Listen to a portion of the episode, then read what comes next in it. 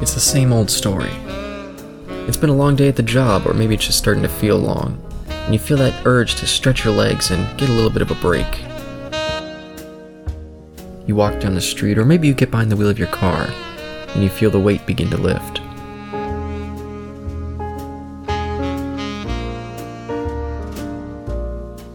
You walk through the doors, and the sound of the place starts to clear the air. You get a table, you order your drink, you listen to the sounds of the bar, and soak in the conversation.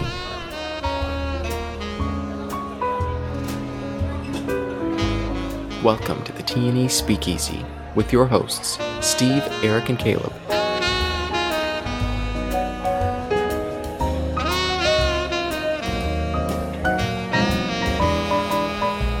Listen in as they discuss episodes 4 to 6 of Obi-Wan Kenobi.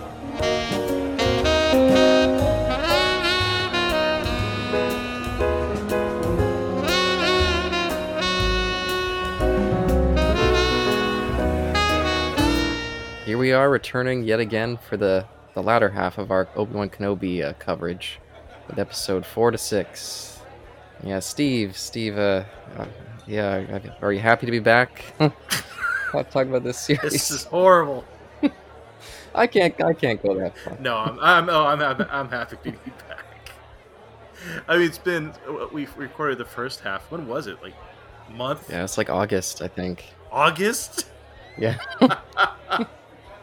It felt like a time some some time had passed, but uh, yeah, I didn't know it was August. But yeah, I guess for the listeners, uh, so we're picking back up several months later. I mean, it's November now. you know, end of November. Yeah, and correct me if I'm wrong, but the uh, I believe today was the the day that the last episode of Andor aired. Was it today or was it the weekend? No, it was today. It is. Yep, they chose Doctor Who Day to air the finale. It's Doctor Who Day too. What is that? Yeah, what? Doctor Day. That's today. What is that? Is it like a holiday? What? Who am I talking to right now? I don't know anything about holidays, Doctor Who or otherwise. I've never heard of Doctor Who Day. I've known about it at least a decade. Or that's about the probably the first time I heard about it was about a decade ago. Today's the anniversary of the first airing, the, the same date that they always showed like the anniversary specials. Oh yeah, the twenty third. Oh, Oh, it is. Yes, it is. You know what other anniversary it coincides? Oh no, here we go. Well, I know the eleven twenty two anniversary, but I don't know about something else on the hmm. twenty third. well, JFK. Yes, Yeah, that I was figured twenty that's two. what- Yes, Yes. twenty two. but still, it's, JFK it's- decorated that that back seat of that convertible with a new shade of pink. oh, Oh dear.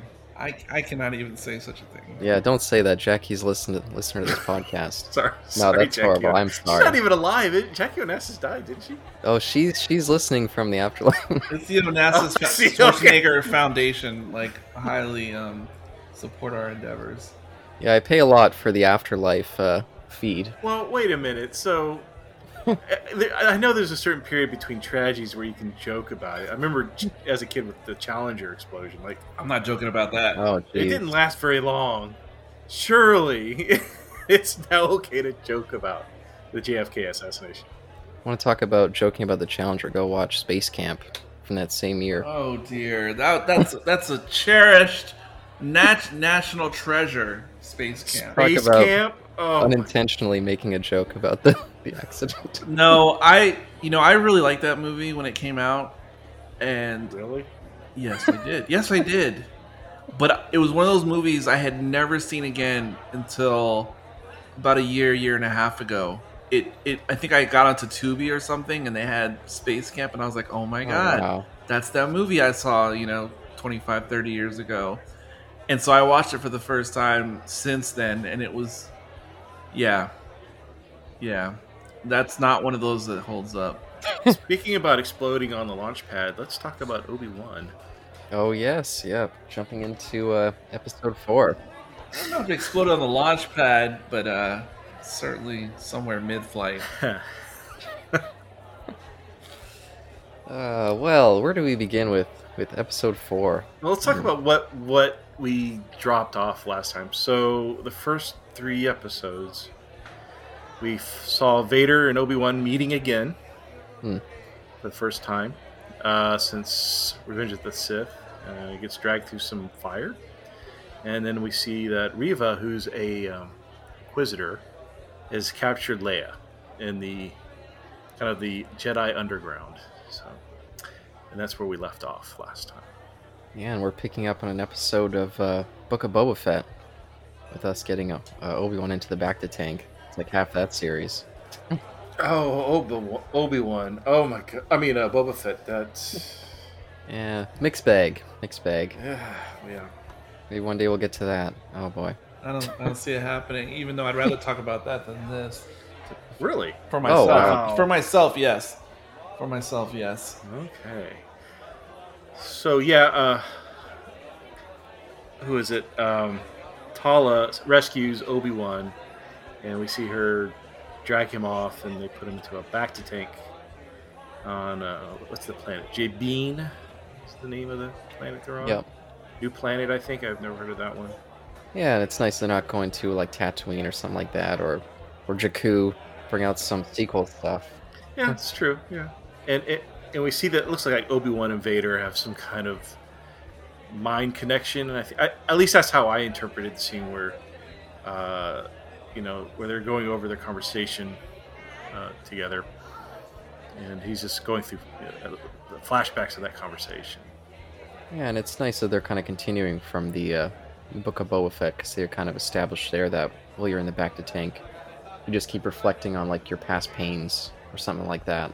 I think that's what they're trying to get across. That was, But hold on. I don't know. I, You mentioned mind connection. Do you mean like an like an actual they're communicating while Obi Wan's in the bacta tank, or what do you mean?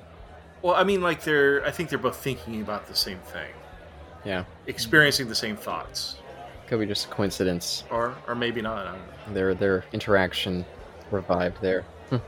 yeah, again, I don't know how the Force works in these these prequel era stuff. They, they, I feel like they can just throw anything at me and I'll just accept it because I don't fully get it all. Well, it's all up in the air now. I mean, between the prequel stuff Mhm. of any ilk plus the new Yes. uh, trilogy. So, I mean, everything under Disney is, is who knows. I'm sorry, I, I do not recognize the sequel trilogy. That's fan fiction. So, Oh yes, well that's a lot of this. I mean, I feel like the prequels themselves feel like fanfic to some degree. Well, that you know, yeah, that is what they should do. Um, when it, with it- whatever next Star Wars movie that goes forward in the timeline, is they should have like Bobby Ewing wake up in a bacta tank, and uh, and the whole trilogy was like his dream. Um, oh, that's great. I and, like it. Never happened. What? Han Solo's still alive? Holy shit! It's a fever dream or something. Oh man. Oh, by the way, I'm seeing O'Shea Jackson on the screen. Um, and I just saw him in something recently. What did, what did, did we see him in something together, Eric? Did we? Uh, Ice Cube's son here. I don't recall. Um, Yeah. I can't imagine what he would have come up in that we were talking about. I mean, other than like Straight Outta Compton or something. God, were we talking about Oscar movies for a second? No, I, did he show up one of the Godzilla movies, or maybe I'm thinking of someone else? Oh yeah, he did. He was in. uh He was in the, the King of Monsters. Oh yes, yes. Well, well, here he is again. and I was kind of like, oh, I didn't realize he popped up in this show. Yeah, I, I, I kind of enjoy seeing him. Mhm. But I like him, but his character, like many characters in this series, is Forgettable. well forgettable, Yeah. but underdeveloped. also you- that's it completely underdeveloped like just hey i know that face as an actor and then but there's like what do, he is generic rebel generic unknown rebel like an npc with a recognizable face Yeah. I mean, they gave him a backstory. It's very brief and it's discussed in, the, in this scene. Yeah but see but even that that's just like oh i'm just Yeah. gonna tell you this like this like sentence or two like that no like Yeah. don't do that little splash of color, just to kind of paint by numbers. yes Yeah, and we'll we'll discuss it more throughout these episodes, but I don't remember noticing this during the first three. Hmm.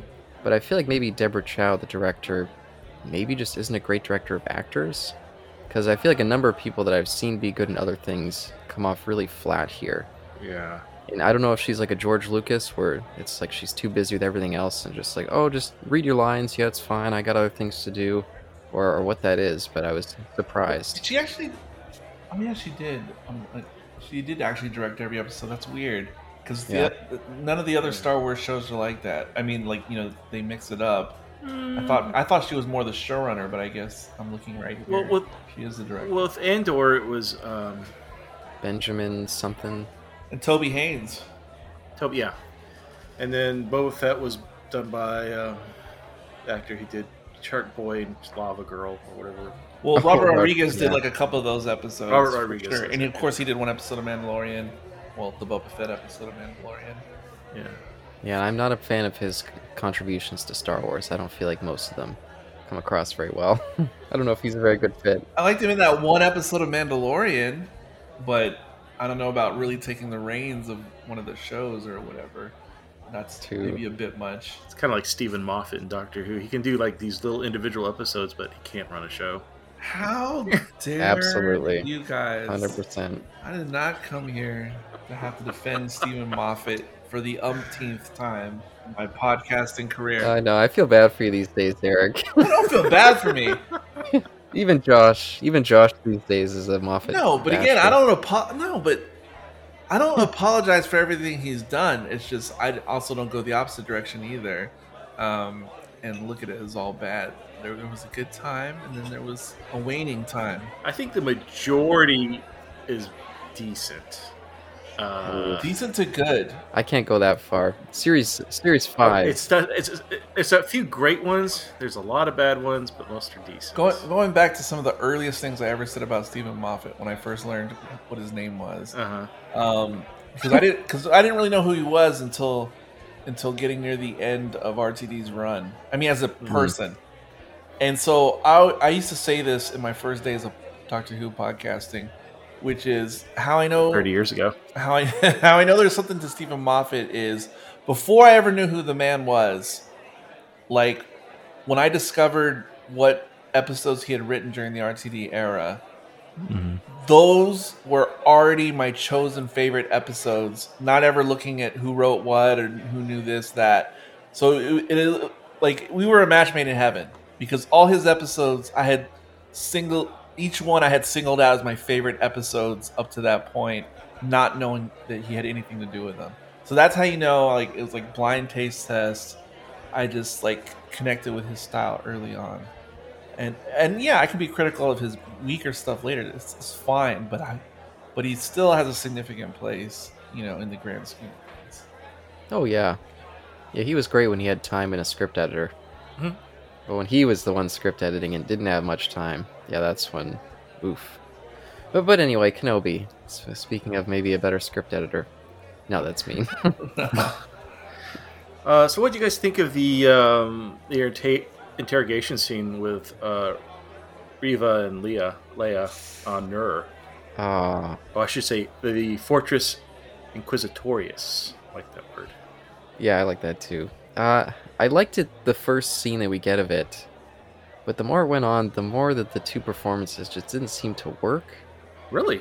Yeah, I don't know. I don't know what it was. I don't know if Moses Ingram was like, I don't want to be too aggressive toward this kid, or Mm. for whatever reason, as it went on, it started to feel less effective. But I think this first scene at least was good with them. Upon recent rewatch, it started getting weirdly cringy for me, that scene in particular. Why is that? weirdly cringy and then also well because like there's this really dominant adult who's like sort of in the prime of of her youthful adult you know life uh supposed to be this nefarious character who who still i can't f- quite figure out her particular agenda. Neva uh Mhm. um she's it, it doesn't hurt it doesn't make sense. But um and then there's this little precocious little girl um who she's supposed to be interrogating and and then it's first so it's a weird dynamic already just seeing like this grown adult coming hard at this like diminutive in size girl. Uh, and then as as it progresses like the um, interrogation whatever to almost see like the little girl almost having the upper hand like the whole thing is confusing because it's confusing at the start and then when like almost the little girl becomes like the aggressor in the situation like it just gives me a headache like the whole thing just doesn't it'd be like okay i'm going to make a horrible metaphor It'd be like if a, a grown adult sexual predator was about to like Oh no. prey on a, a minor, and then somehow the minor like got the upper hand in the Uh. situation, No. and then the whole thing is just like, what? What? What am I even watching right now? Go watch Alita. You'll see. oh dear. At least she has some cybernetics, though. What I was expecting was more that Reva was gonna play like like the good cop, like, oh, I'll be nice, I'll try to coddle you, Uh huh. and then at a certain point, like turn like a domineering type of person and try to like beat her down, because that's who Reva's been throughout this show. Like, she's not a she's a pretty hard edged character, but they never really got there. And the few lines that she did try to do that, it kind of came off as like pantomime or something. Hmm. They're like, we'll torture you, and then we see little Leia like strapped up to that that uh, Take you to the comfy chair. Yeah, I was like, oh no, yeah. Did Steve Moffat write this line back in Oh, you guys are obsessed. Six or whatever? You guys are obsessed. Go on, that's a compliment. That one was at least good. Curse the Fatal Death.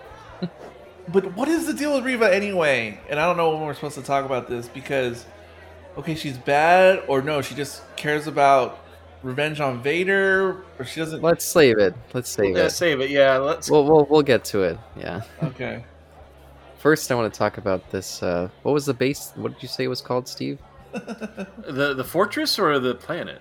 Yeah, the the fortress. Yeah, the Fortress In- Inquisitorius. That's what they actually call it. yeah. That's great. Yeah, I like that. I don't know why. It just Yeah, I like it. I like it.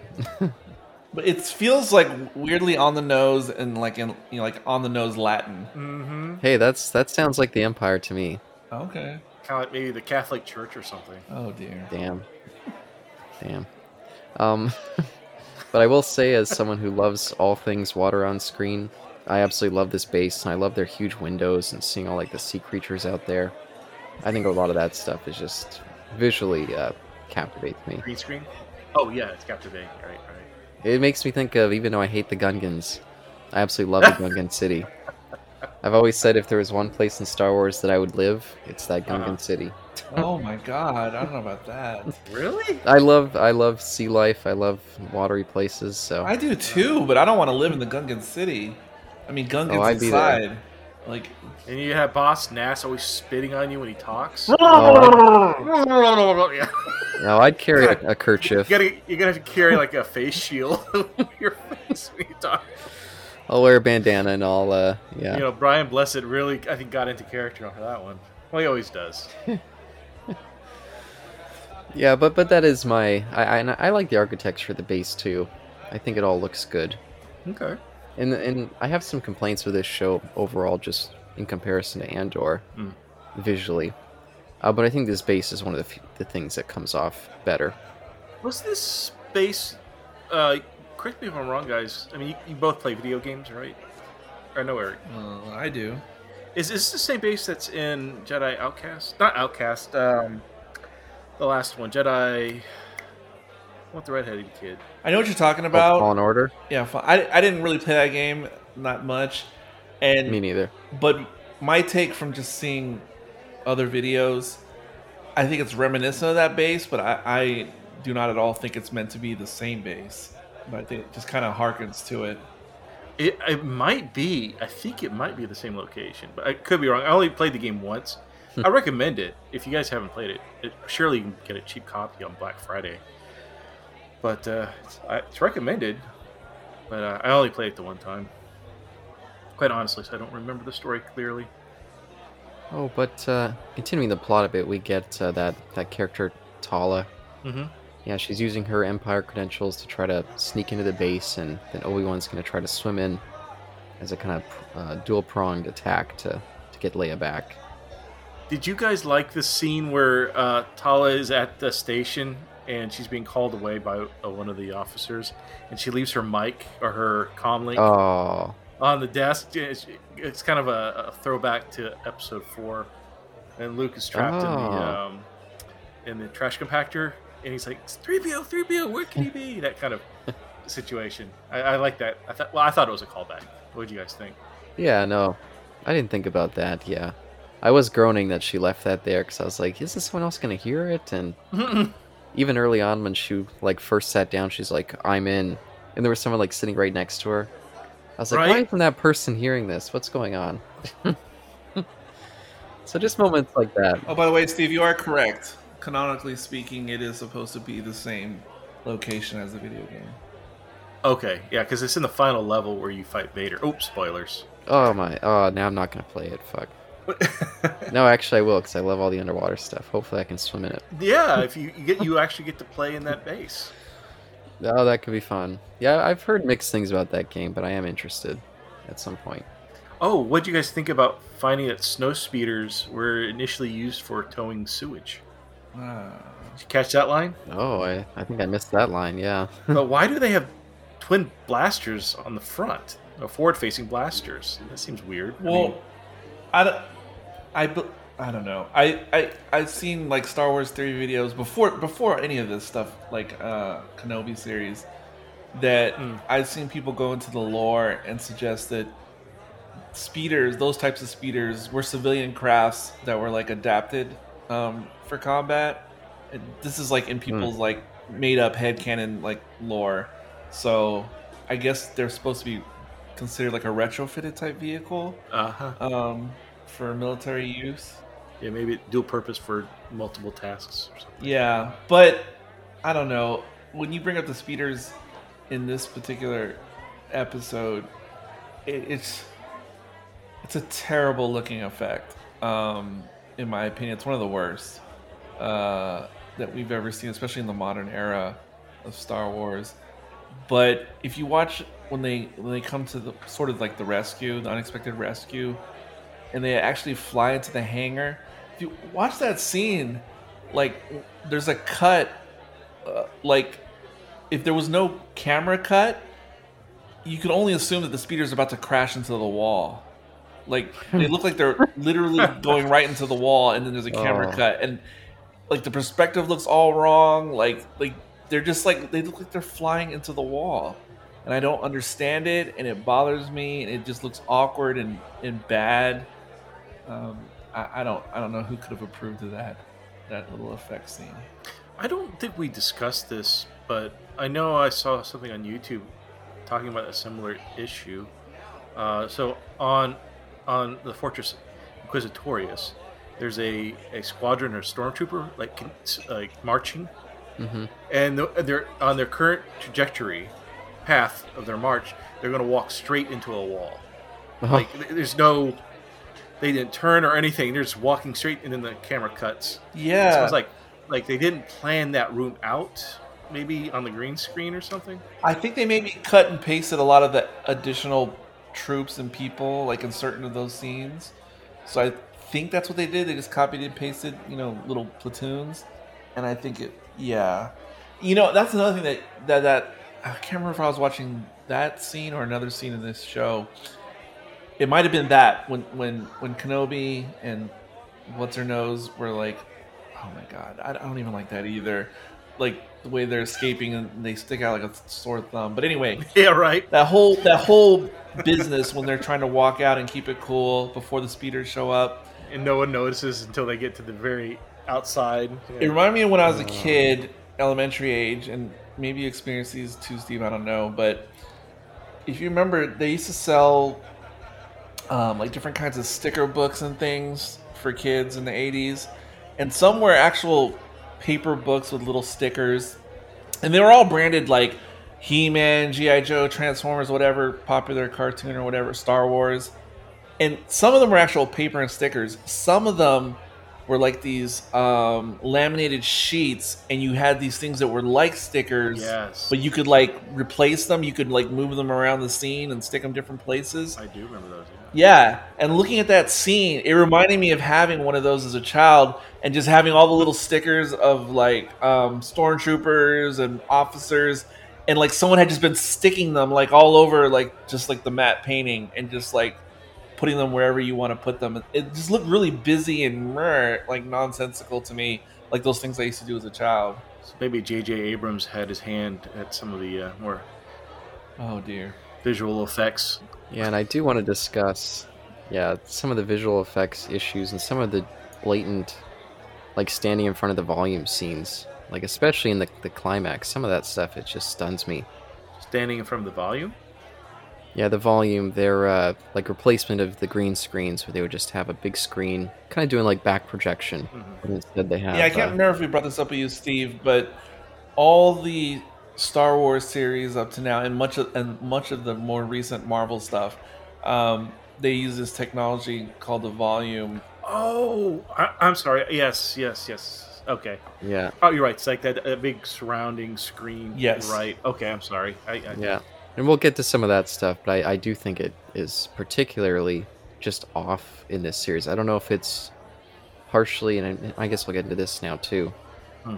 I don't know if it's in some way a reaction to this artificial green that they put all over the screen. I don't know if we talked about that in our first episode, but I think this this fake grain is just a poison right now in films and TV shows. Hmm. Like sometimes they do it where they'll take digital film, they'll print it on celluloid, and then re kind of scan it into digital. Well, that's what they did for Doom. Yeah, and they, they've been doing that a lot.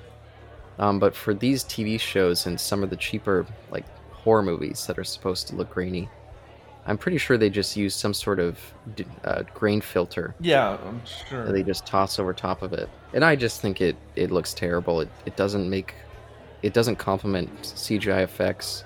It especially looks terrible in, in dark scenes. I was gonna say, was there a Oh. particular scene that you noticed it? Because I didn't actually notice it that much. I know what you're talking about, but I didn't notice it much when watching this series. Is there like a particular scene I should look out for? Oh yes, we'll Yeah, get to same it. here. I didn't really notice that. I, I, I mean, when you say that, I, I think of Rob Zombie's uh, The Munsters. Oh, I'm sure he's been using it a lot too. Yeah. Yeah, we'll discuss it in the next episode and a little bit in the last one. It'll come up a lot more there. Um, but for this one, we haven't talked about uh, kind of the big pivotal moment where Obi Wan discovers the Jedi tomb. Yes, yes. That's a big moment. What? But we don't know what that means. I, I don't know if this is going to be something referenced in the future. I hope so. I think it's been referenced in the past. Um, just Hmm. But why are they collecting? not necessarily in the mainline stuff. Well, because when I was trying to verify this Fortress Inquisitorius, um, the whole Wikipedia article kind of explains um, this this location was actually first introduced in 2018 in what was then considered the canonical Star Wars Darth Vader comic. That's the first time they mentioned it, and then they show it in the video game that came out the year later. And I guess um, the whole concept of this place was um, this was a place that wherever so the Inquisitors this is their base. The whole point of the Inquisitors is to find um, lost Jedi and younglings and things like that. And whenever they capture someone, they bring them back to this base. They they um, they interrogate and torture them, and I guess they try to change them over to the dark side. And then I guess with those that, that they fail with, they just store. I guess put in cold storage. I'm not sure what the purpose of that is. I don't know. Um, I remember a lot of people when this aired, at the time that this aired, a lot of people were starting to connect it in with some of their other Star Wars theories connecting to the Filoni verse. Because in the Filoni stuff, you know, there's this whole thing about clones and collecting DNA, and there's some through line of like the Emperor's working on some type of secret project.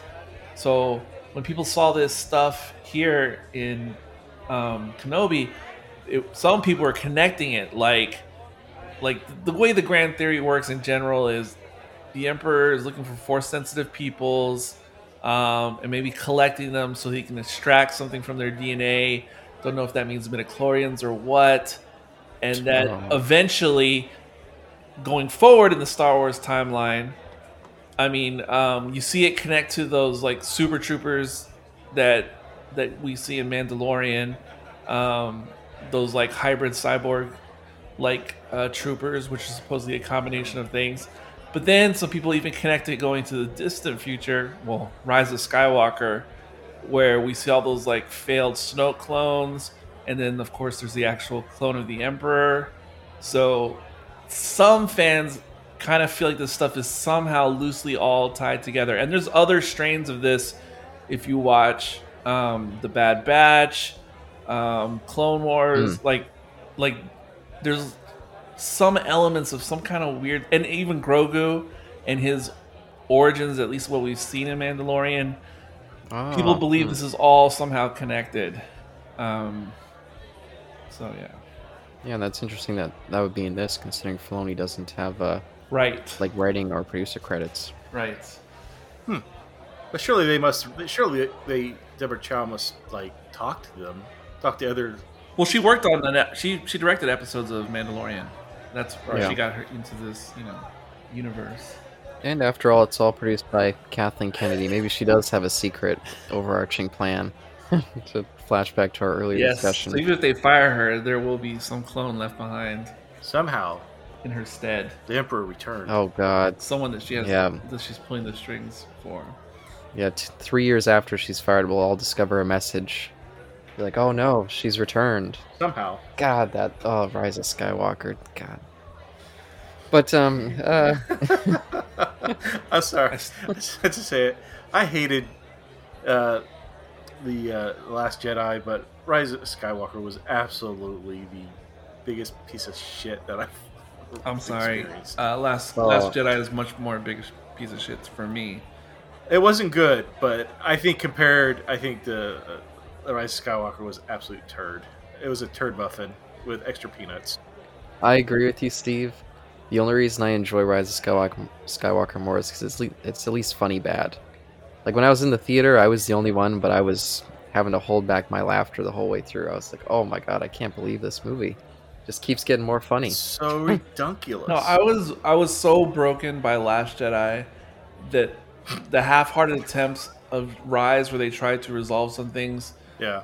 kind of made things better, and then the things that were offensive in Rise itself, because I was already broken, um, like, you know, oh man, I just want to make a make a really horrible reference, but I don't. Oh, here we go again. I don't know if your audience can handle my more. Oh, we already got a horrible one from you earlier, if you remember. Oh, this is much worse than that. uh, let's skip past it, maybe. Let's just say uh, the censored version of what I wanted to say was if you're already used to certain types of sexual torture, then there's other things that Jesus. later are neither here. Hey, that's the censored version. Um, once you use certain things, then other stuff after the fact, it's neither here nor there at that point. Well, well, Steve. I uh, don't know what to say. No. um, but uh, speaking of uh, torture, uh, Atala interrupts Leia's torture scene. Thank God, because that was, again, I didn't. Yeah. I thought it played kind of silly a little bit. Um, Oh, did you like the, uh, the scene where? So yeah, she gets distracted, gets pulled away from the, the torture scene, and and Obi Wan, it goes like all ninja, uh, you know, because there's two stormtroopers guarding Leia on that chair. And I don't know. I thought it was pretty cool. Coming Yeah. up out of the dark and just taking dispatching those two troopers. yeah, and I think he has a, a cool scene later in that, that tunnel as well. Oh yes. Um, but I did want to I did want to mention the scene when Tala comes to Reva and she's like trying to convince her that she's uh, discovered a secret kind of pathway. I, I think they call it the path at least. the path. Yeah. Yeah, discovered like their secret routes. And then Reva has a line where she's like, "Well, unless you're lying, of course." And just something about that line reading, I was like, mm, maybe get her to do it again. That line reading did not, didn't come off right. I just, Really? Yeah, and I feel like there's a bunch of those in this these last three episodes. You just don't like Moses Ingram. Oh, I love Moses Ingram. I think she was really great in the Queen's Gambit. She was a standout star in that series, I thought. Uh-huh. Not But- here. Yeah, not here. no. and I, that's why I blame the director. No, there was a certain standout in that. Uh, in, in what? What? What? Oh, Queen's Gambit. In the Queen's Gambit, uh, yeah, I, I couldn't get past the, the main star to, to note. Oh, Anya Taylor Joy. Yes. Yeah, she was she was great in that, but she'd already kind of showed that how great she could be. For me, Moses Ingram was the star because I was so surprised by. Okay, I see what you're saying. Yeah, and I was especially surprised when I discovered that she played the adult and the kid role. I was like, wow, she she completely convinced me that those were two actresses. But but anyway, yeah, they they essentially are like, okay, Tala, like we don't necessarily trust you, so we're gonna arrest you. And then speaking of the the stormtroopers, how Obi Wan's fight with them was pretty cool. Her fight with them, I was kind of like, man, these stormtroopers, like, what are they like, mall cops? Why are they so incompetent? I was like, you might as well just bring back the battle droids because I mean these guys they're just as as dumb and lacking in any sort of ability. I was like, oh, oh dear. I was even thinking maybe they are droids under that armor. I don't know. I never heard them talk. Maybe they put the battle droids in there. I don't know. I I'm just I'm generally when it comes to this series going to file that under the heading of there's just how can I say sloppy things in general or lazy maybe. Is he what, It- writing? Things or- feel sloppy, lazy in in general as it pertains to this series, uh, Kenobi in particular. Uh, so well, I'll say with the the stormtroopers, that's a consistent issue. I mean, beyond the, I mean, I think it started in Return of the Jedi, but ever since then, they're whatever the enemy kind of drone fighters are, they're just so incompetent and dumb. It's just like Well, ah, like you're right that it has been a stereotype, and this doesn't help that stereotype. But no. without stepping on the future, uh, I mean, future and what's to come out after this, I, I think some of that gets turned around in, in the following series. Yeah, but that was the exception. That was like, oh crap, I've never seen stormtroopers or these guys this competent. It was a shock. You reminded me of something else uh, that I noticed in this, or I'm especially noticing now. I, I noticed it the first time, but watching it now on my screen and when I was rewatching this episode the other day, it, it's under the same heading of I don't know if it's lazy or incompetent, um, but like this base and seeing like um, the interior and also the interior of whatever um, Darth Vader's flagship is at this point in this series, um, and then seeing the officers, and then not only that, but seeing the way some of the rebels, the rebel pilots looked, the speeder pilots. Mm. There's something about the aesthetic in this particular series as it pertains to all those things I just listed, where they look like to me that they'd fit more in with the Mandalorian or future trilogy timeline, where they don't look Yeah. like they're 10 BBY, 10 years prior to to um, A New Hope. Like they look out of time to me. They look like they're post Jedi, and and that like bothers me. It's a it's a it's a weird inconsistency in the production design. I think.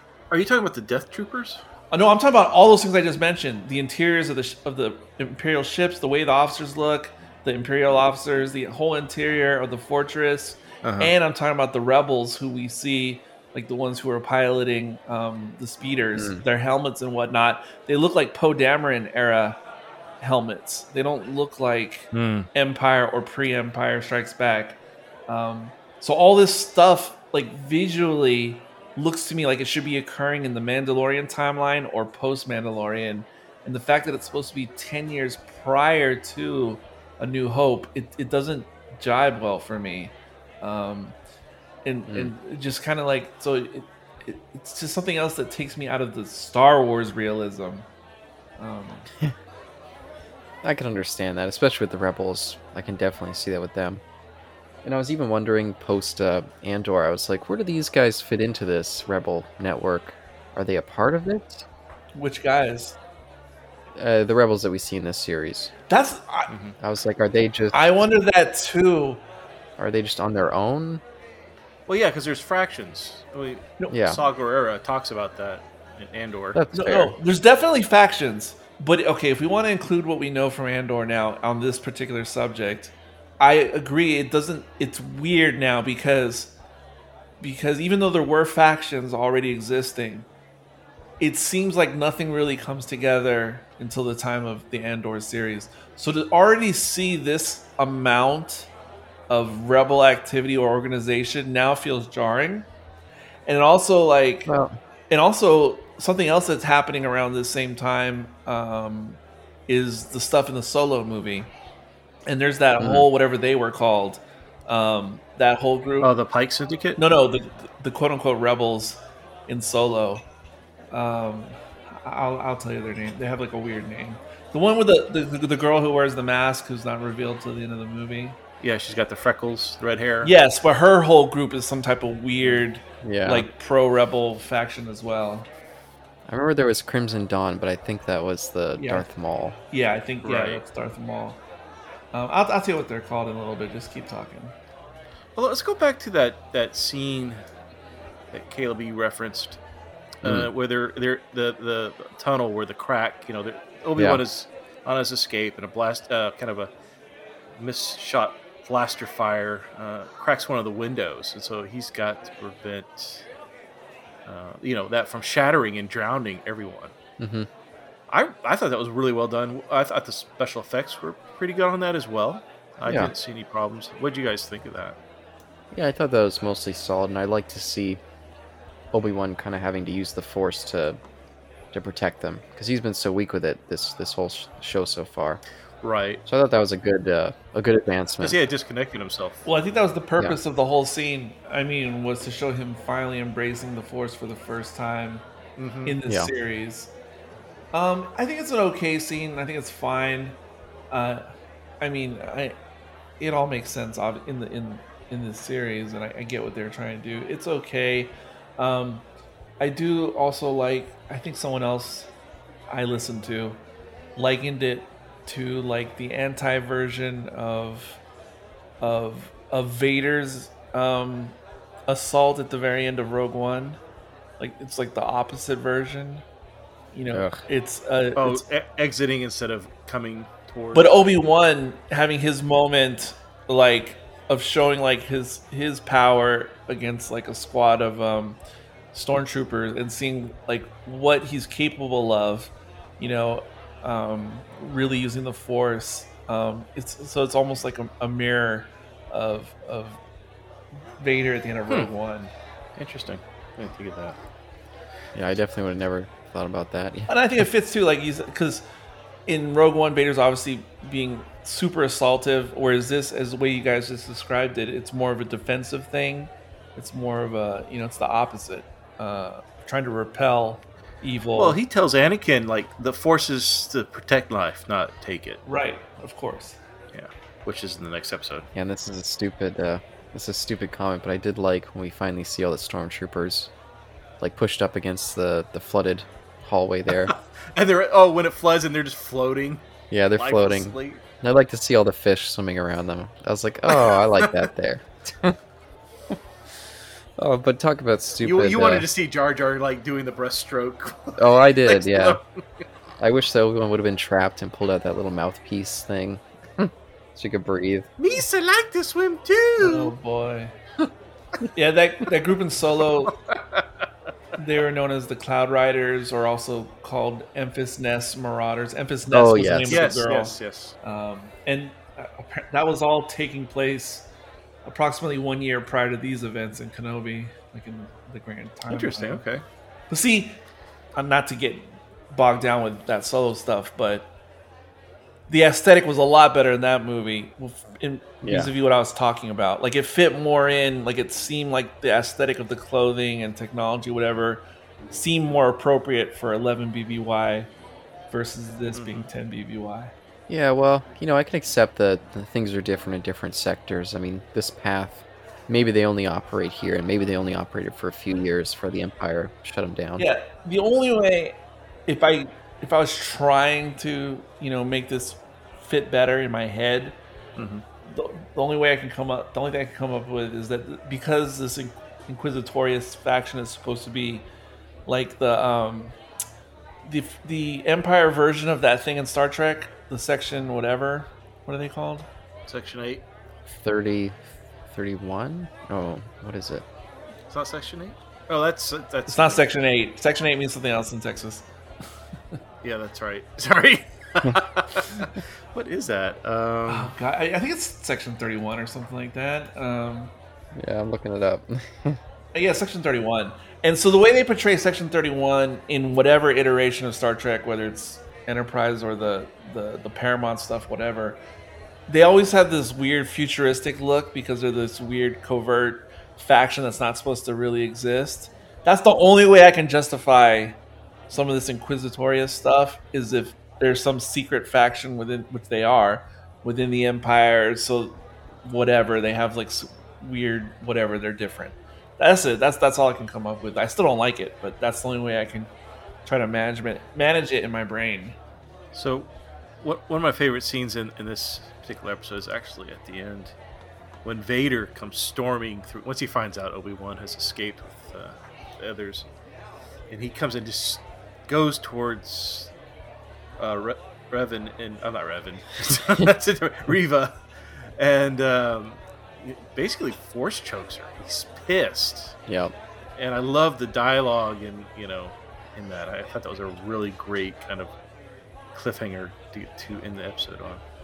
Yeah, no, I liked that moment, and and that's my struggle with this episode. Is I think in I think overall this is actually somewhat of a bad episode Yes, I do. with a lot of good moments. It's one of the shortest ones too. Like I think, uh, especially I think that the tide turns after that tunnel scene when we see Obi Wan. Mm. He's walking with Leia under his jacket, and it's like no one's gonna look at him standing there and think that that's just Right. a man. I was like, how is this? Like this just feels stupid. And maybe that was the only thing they could do, but it just doesn't look right. And then we get the kind of stupid confrontation with, yeah, Reva and them, and that whoever that uh, was it, uh, the fifth brother. I forget what the actor's name is. I mean, that guy. People complain about Moses Ingram, but I think he is just. I mean, he feels like a cartoon. I, I think he's just terrible in this show. The fifth brother. Fifth brother, yeah. Yeah, but it, it's so not his fault. No, I, I don't. Just like just like I- just like I don't think it's Ingram's fault. Yeah, no, it's what they wanted, but it just it's it it this this whole episode I was like this is, should have been an episode of the Clone Wars. this Uh, does not feel like it's live action. Yes, you're right about that. It super feels like a Clone Wars episode, um, like a lot of the Disney stuff, the series stuff, um, which is which I know usually that's supposed to be a good thing. It's like the Clone Wars. This is like one of the not great things about the Clone Wars, uh, when when things seem like rinse repeat. And speaking of rinse repeat, yeah, like the concept of this episode sounds cool, and I think when it was just like in teaser mode, like before the actual episode aired. I think some people were kind of excited just from seeing like the next time trailer or whatever, and like people were anticipating seeing this base in live action for the first time. Um, Mhm. But upon seeing it all now and reflecting on it, as I mentioned in our last conversation, you know they had already kicked things off with kidnapping Leia, and Kenobi had just rescued her, and then God damn it, she gets kidnapped again. What? No, and I mentioned this I think last time, and I hate this like like rinse repeat like um you know it's it's stuff that they used to do to fill time in Doctor Who in classic Doctor Who. Hmm. Get captured, get free, get captured again. I, I'm like, what? There's only six episodes. Is that the best we could come up with? You know what I mean? To fill up time. Um, like that's not cool at all. Um, and then this whole base that's, that's supposed to be this big old thing, this big secret um, base. It's literally underwater, so you would think this is like a pretty airtight or watertight facility. Um, I guess pun intended. Um, and then to just dispatch it all, like to be in and out, like nobody's business, so quickly, so easily, like it just it just feels like a huge slap in the face. Um, like to someone who's an invested viewer, um, and and so it feels like a weird letdown all the way around, in my opinion. Yeah, again, there there's some good moments. Like I do think that scene with Vader and Reva works well, and I do like all the the underwater settings in Obi Wan sneaking around, kind of a flashback to uh, Star Wars '77. But yeah, the the whole thing once you get to the end, it's kind of like, eh, that didn't really feel like a piece of live action Star Wars. Something about it just felt too easy. Performances were just weird and not quite right. And yeah, I don't know. It's, it just it left a bad taste in my mouth. This episode. I know we're doing this episode by episode, but but spoiler alert, you're gonna hear a lot of the same things as we get into like the next remaining episodes, at least from me. Oh, Um, uh, there was something else I was about to mention. Um, oh, speaking of the Vader scenes in this episode, and I was watching it earlier. I, I mean, I guess there's some good dialogue, but I think we mentioned this in the last last time we talked. Um, how they're not actually using James Earl Jones anymore. They're using um, like Mm, uh, like a digital version, uh, like a yeah. digital version of and I don't know if it's just me or because I have that idea in my head now. because now I feel like I'm becoming aware of it. Um, because I was like really, really focusing on all the Vader dialogue now, having that in my mind, and I feel like. But see, this might just be something in my head where now I'm feeling like it's just like a a digital recording or like a digitally manufactured. I don't mean the the sound. I mean it sounds it doesn't it it it feels like it's missing a human element. You know, it's just I want you to take out the trash. You know, like that just hmm. it's just like a, a composite. Yeah, it's his voice, but there's no nuance to the actual acting, is what I'm saying. Yeah, and I, I feel like that's an issue with a lot of even the human actors doing it. And it, I don't know if you guys got this, but I started to be like, some of these plots and some of these performances, and even some of the visual aesthetic, feels like as if I was playing a Star Wars video game. Like the scene when they come into the base and uh, O'Shea Jackson comes to meet them, the way he's just uh, walking in, and I was like, I could feel this being a video game cutscene. Like, but I don't know. Maybe that's. I, I, I sadly agree with you. Yeah, I think that's a modern problem with all film today produced. Today. Whoa. I don't know if I can go that far. I'd say a lot. I would. I, I wouldn't say all. uh, the majority of it. What about Andor? I mean, the whole like the whole. I mean, I just let's stay within our own own backyard here, but with like one of the reasons I hated uh, Rise of Skywalker, it was it was like it was like it was it was basically a video game plot to me. Hundred percent. And I, I, I, this isn't me coming up with this. I've heard this idea from others, but a lot of people are like, "We got to get the one thing to solve the next thing to get to the next thing, to get to the next thing, solve this puzzle to get to the next thing." It's like this ever growing, and then it's like all it's everything happens so quickly in these jump cuts. It's like a video game. And then you have CGI Carrie Fisher, who looks like she could be a, a video game creation. I know what you mean by video game, and in terms of like the structure of the story, but in actual tone and feel, I wouldn't say it was a video. Game. To me, it was more of a like a young adult novel um, type of feel rather than an actual video game feel. In the actual tone and feel of actually watching that particular movie, hmm. but oh, I felt the video game quality absolutely. Um, it, it the reason I don't say that is because even a video game doesn't have that speed. Um, like even a video game, um, if that was an actual video game plotline storyline, it I would expect it in a video game that that has a duration of like 25 to 50 hours. You know, so they would like really parse it out, but because it's so incredibly fast paced, it's more like a young adult like quick read novel to me. Um, rather than because even a video game would take its time a bit more with the fetch quest. The fetch quest, yeah, the, that was what that was the word I was looking for.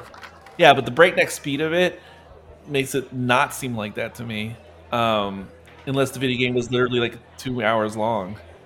That's why it feels like a video game script where they just scrapped all the gameplay and just cut down to its bare elements.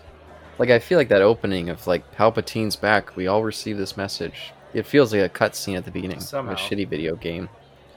It's like, oh, the, I know we're not talking about Rise Power, but you guys keep or Steve keeps forcing it. But the biggest, oh, the biggest thing me, that bothered me about that movie initially, and it's still one of the biggest things that bothers me overall, is that all that shit that happens in that movie makes no sense. Like it all happens. I can't remember now because I haven't seen it in a while. Yeah, this is crazy. But it, it all happens like in the course of like 13 hours or something. Yeah. Like from the beginning of the movie till the conclusion is like 13 hours and and I was like, I remember when I came back to work after that weekend, and I was talking to friends who had seen the movie already, like me. That was my biggest gripe because I was like, "Do you know how long it takes to get shit done, like at work? Like if, like how you just like start on a right. project and already like four hours has passed and you haven't even done anything, and right. all that shit in the movie, all the multiple planets, all the go here, go thirteen motherfucking hours." how even if you could literally teleport to every location one after the other, even if you had that power, 13 hours to like get into this festival, go to this water planet, and then like amass like the biggest fleet ever to like show up for the final. Right. like people would still be asleep, like in the galaxy in different parts before they even realized like what was happening on the other side of the galaxy. Um, it's it's completely mind blowing. Thirteen hours, like it's, it's insane. It's completely insane. Well, it just shows that you know J.J. Abrams and Chris Ter- Terrio are. I'm not a spokesperson for them in any way, but I still feel they kind of did the best um, with what they were getting, and they were not supposed to be the people to make that movie initially. Remember, it was supposed to be what's his name? Uh, I think. Um, Uh, oh God, was it the Godzilla director? Um, no, he's like Jurassic Park. I thought.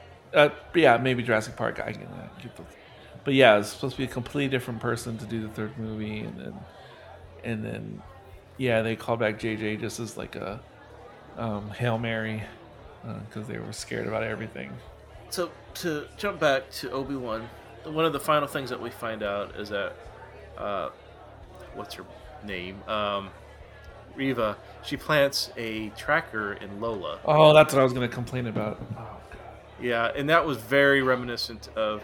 Now I, I like callbacks, but this callback reminded me. Uh, I thought it was a callback back to uh, when Vader puts a track, or somebody in the Empire puts a tracker on the Millennium Falcon to, you know, to track it back to Yavin Four. It is a callback, but the problem is, if you've watched Clone Wars and all these other things we've been mentioning, Mm. this has been done to death in Star Wars, and for that to be like her little like when she's about to, you know, be taken out by Vader. Oh, but wait, guess what? I did this thing. Oh, get the fuck out of here! Like, oh, I just, I just can't, I can't. This is the thousandth time it's happened in Star Wars. I just can't. And I love it that when Lola turns evil, her little eye turns red. Like she's I don't know, a Sith or something. That's how you know somebody's evil in Star Wars. They have red eyes. God forbid if you're an albino. It was depressing. what the albino comment or? No, this this whole thing. The, I mean, this this thing about the tracker. This I mean, they're, Yeah. they're born like that, Eric. It's totally fine. Yeah, and the tracker thing only gets worse as the show goes on. yes. so yeah, we'll discuss yes. that when it returns. Because Please, let's go to the next episode. I'm dying. Okay, yes. So episode five, we start off in Coruscant with a uh, not quite de-aged Hayden Christensen as Anakin. It worked better the first time I watched it. He looked horribly old when I was looking at it today. wow, that's just me. Yeah, he has a five o'clock shadow. What's going on? Like, could they not have smudged that out somehow digitally? They could have. I, it's weirdly. Like, dude has literally a five o'clock shadow. It is weird. Yeah, I don't want to be too cruel to him, but yeah, I was like, wow, they managed to de-age Ewan McGregor pretty good. But they just, I don't know if they're like, ah, fuck Hayden Christensen, we don't care about him, he's not a star. I'll, I'll be quite honest. I, I was never a hater of Hayden. oh, me neither. I thought he did a great. I I enjoyed. Have we reviewed that yet? Revenge? No. No. Still well, waiting. Or, or I, I guess spoilers. I liked it, but um, I, I liked his performance in, in Revenge of the Sith, and I was happy to see him return. Quite honestly, I was very excited to see him. I just, I, I felt like they could have de-aged him a little bit better. If uh, maybe they, I don't know, maybe they didn't even do that. It looks like they didn't even do it at all, but they should have. Yeah, Just just to not make it so jarring. but I was ha- I was happy to see him back. Quite honestly. Maybe he maybe he refused. He was like, I'm still youthful. Come on, what do you mean I'm old? I'm too old to look like Obi-Wan. I look the same. No, honestly, he looks great in real life now, but not if you've just watched any of the prequel movies. You, you can't like go back to back like that. But I mean, but here's the thing. You know, you're saying you're happy to see him back. I was happy to see him back. Happy to know because you know they they hyped it, they pre-hyped it. Hayden Christensen Yeah. would return, uh, and that all sounds good on paper. Um, but it, it's just it's the whole thing with this whole series. Like, it's yeah, those things are cool, but but they're surrounded by Drek in between, uh, and I mean Drek in all the different ways, Wow. like writing, plotting, you know, all that other stuff. It, it's just like there's these yeah these little things you like these little nuggets of goodness but they're, when they're surrounded by Drek, it it feels almost like disrespectful or harmful to the thing that Really? that drew you in. Well, I feel uh, I don't know about Drek. I mean, m- maybe I'm in a different boat than you, Eric, but I still feel like this this Obi Wan series overall is better than any of the prequels. Like I think this feels a lot more I mean competent. the, pre- the prequel Hmm. movies. yeah, prequel movies. I can, I can see that. I can see that. Oh no no no no! I don't agree with that. I don't agree with that. It's got a lot of the same issues. I just feel like overall, it's not nearly as aggressively bad as those prequel movies are. And so- oh, I don't know. I don't know. That's that's a. I don't know. There's nothing as bad as Jar Jar in this. There's nothing as bad No, that's true. as the light switch change of uh, Anakin to Darth Vader.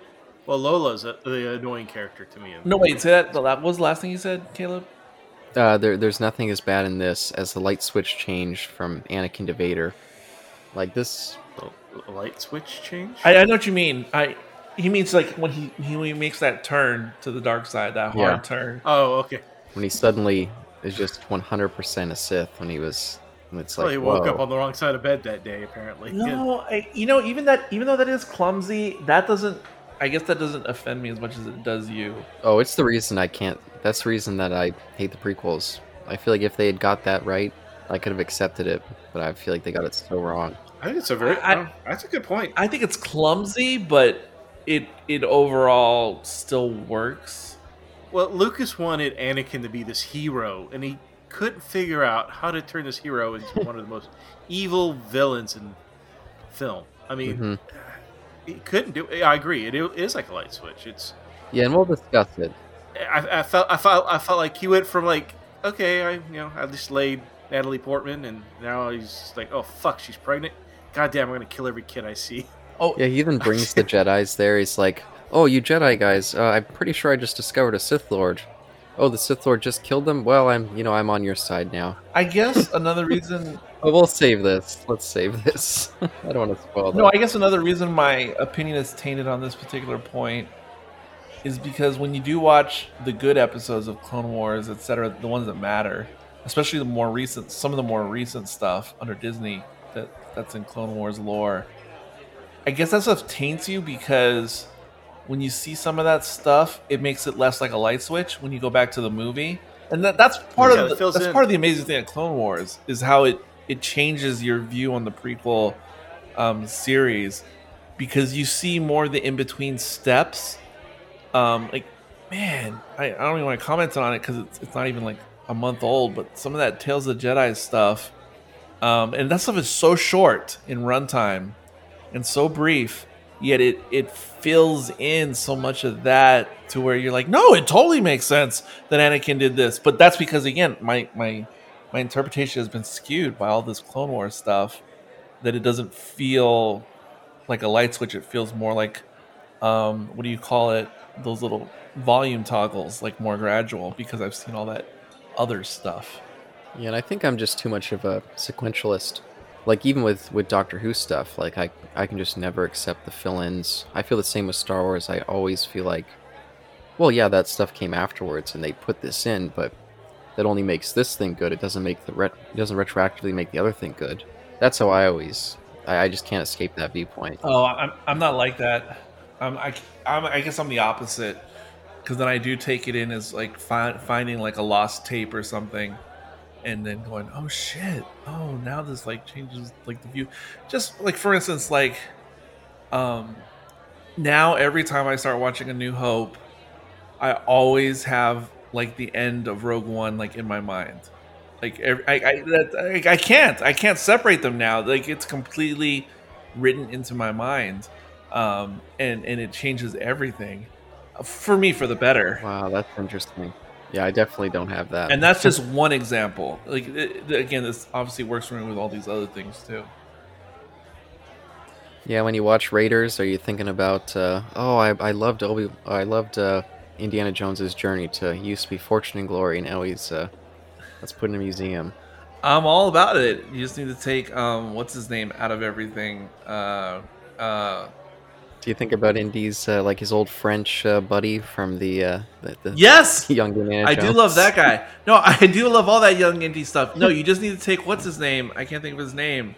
Shia. You just need to excise Shia from anything um, Indy related, and I'm down with everything else. Well, the next movie's about time travel. Maybe you'll have your dream come. Oh wow. No, but Oh, not is it anytime really? recently, Caleb. But I literally would think about that French guy and stuff um, when I would watch Indiana Jones post Young Indy. It's true. Oh, but but I guess let's get to this episode. Yeah. so yeah, we we get this kind of uh, device of Obi Wan. Actually, it's Vader, who's constantly flashing back to this interaction, this uh, this sparring match that he had with uh, Obi Wan. Yeah, and it- and it's peppered in through the whole episode, so it, it, it's kind of explaining why why Vader is attacking a planet before like doing any strategic, you know, uh, sieges or anything like that. Because we learned that about his fighting style and Obi Wan's Mhm. fighting style, and, and it's just it's just a neat way. I, to me, it was a neat way to, to flash back to to the prequels. I know Caleb, but um. But I will I will say it's yeah, I think the device works and I like that we get a spotlight on Hayden Christensen. Mhm. That's really the only spotlight we get for him. mm. But I do th- I do question is it it's meant to be Vader kind of reminiscing and remembering this as he's coming to confront Obi-Wan. But why doesn't he learn a lesson? I mean maybe I'm jumping to the end too quickly. But I mean that's he ultimately makes the same mistake again if he was thinking about this sparring match in particular. You'd think he would have taken a lesson from it. Well, that's why Obi Wan says, and that's why you're still a Padawan, because you, you're not learning. You're still too aggressive. Yeah, I guess. Yeah, I guess. Yeah, maybe he's like he's like stunted his growth. And that's the way they try to justify what would otherwise seem like an incongruity in A New Hope. Because that's another thing everybody was saying at the time about this series when it came out. Um, but how does this Wow. work? How does how could they have another duel now if in A New Hope he says last time Right. you were the master and I was but a learner? And everyone always took that to to mean they were referring Mustafar. So how could they have this fight? But it's because of the stuff that y'all just said that somehow we can mend like our interpretation of the line in A New Hope. Oh yeah, they they, rec- they they yeah they add a few things that kind of fix A New Hope in a way. The only thing they did not fix in A New Hope, which knowing George Lucas and knowing that they've done it and fans have done it successfully, you can watch YouTube videos. Is the Alec Guinness and David Prowse fight in A New Hope? It's Hmm. so. It sticks out like a sore thumb compared to all other lightsaber battles, including Empire, Jedi, prequels, everything. It's, I mean, uh, yes, it's Alec Guinness, who's I don't know how old in this, seventy something. Uh, David Prowse, you know, he's in a big, heavy suit, and and the way they fight is so clunky and so slow and and just I don't know. It, it, I, it doesn't bother me. It doesn't bother me that much. See, I would have liked if they somehow or another said, okay, it, it, would have been easily retconned. I don't, and why they didn't take the opportunity to do so by saying something or implying something like, you know, whenever Vader gets a new suit, he's got to adjust to it. You know, because there's there's there's a there's a what what do you call Yeah, it? it's all stiff. He's got to stretch out the leather. Oh, no, no, no. Like, like you need to re- recalibrate the. I don't know. I mean, you could make up anything. It's science fiction, and you could say Obi Wan was just, you know, he was so wounded from their their last battle that he just was not able to to move around like he could. So you could Hmm. you could explain it that way, but if you're not going to, which is with the opportunity to do so, which I thought they were going to for this, then then redo it. I mean, honestly, they had Han shoot Greedo. I mean, I'm sorry, Oh, Greedo God, shoot no. Han first. You put you put a really horrible looking job of the HUD in, in A New Hope. You did all that shit, but you couldn't fix the one to me the most glaring thing that needs to be retcon, not retcon, fixed. Yeah, I think all those all those things all those apparently uh, corrections or mistakes. Don't don't further the mistakes by changing that scene.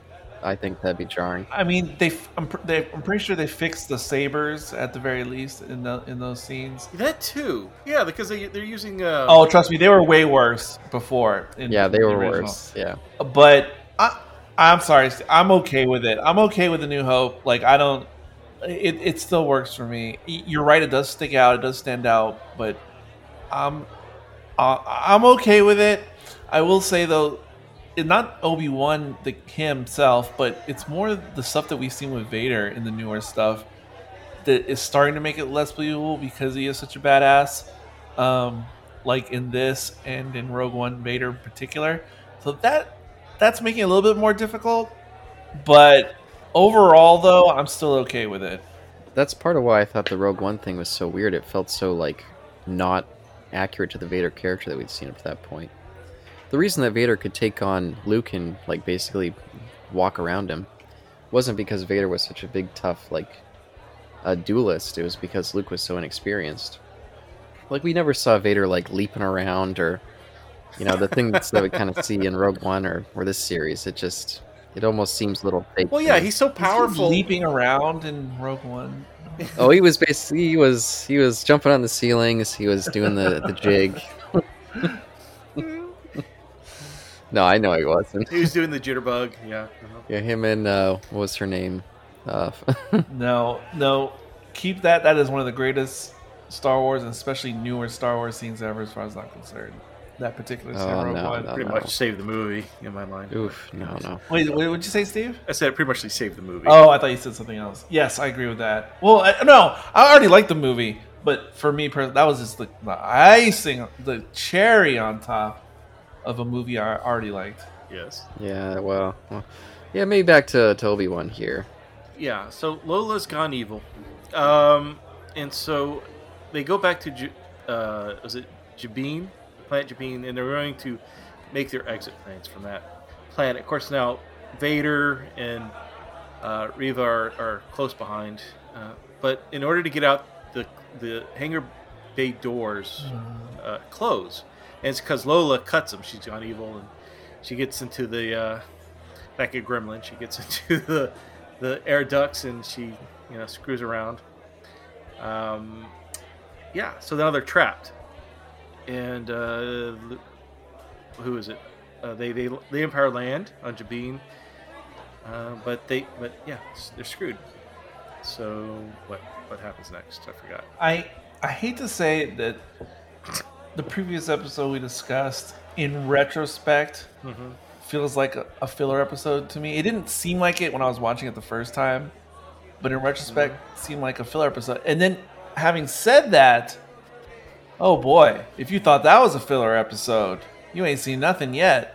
Because Oh yeah, this one could have been told in fifteen. because this is even worse filler episode, like to stack on top of one we just got out of. Um, so this is just terrible. This feels like such Damn. padding, and and doesn't seem to have any other purpose than to be padding. Which, by the way, going back to stupid Last Jedi, um, Oh, so it's Steve that keeps bringing it up. Uh huh. no, no, no. But going back to stupid Last Jedi, and this isn't even one of the most egregious things in Last Jedi, but it's still on the list. There's a yeah, lot there's of things way worse than this.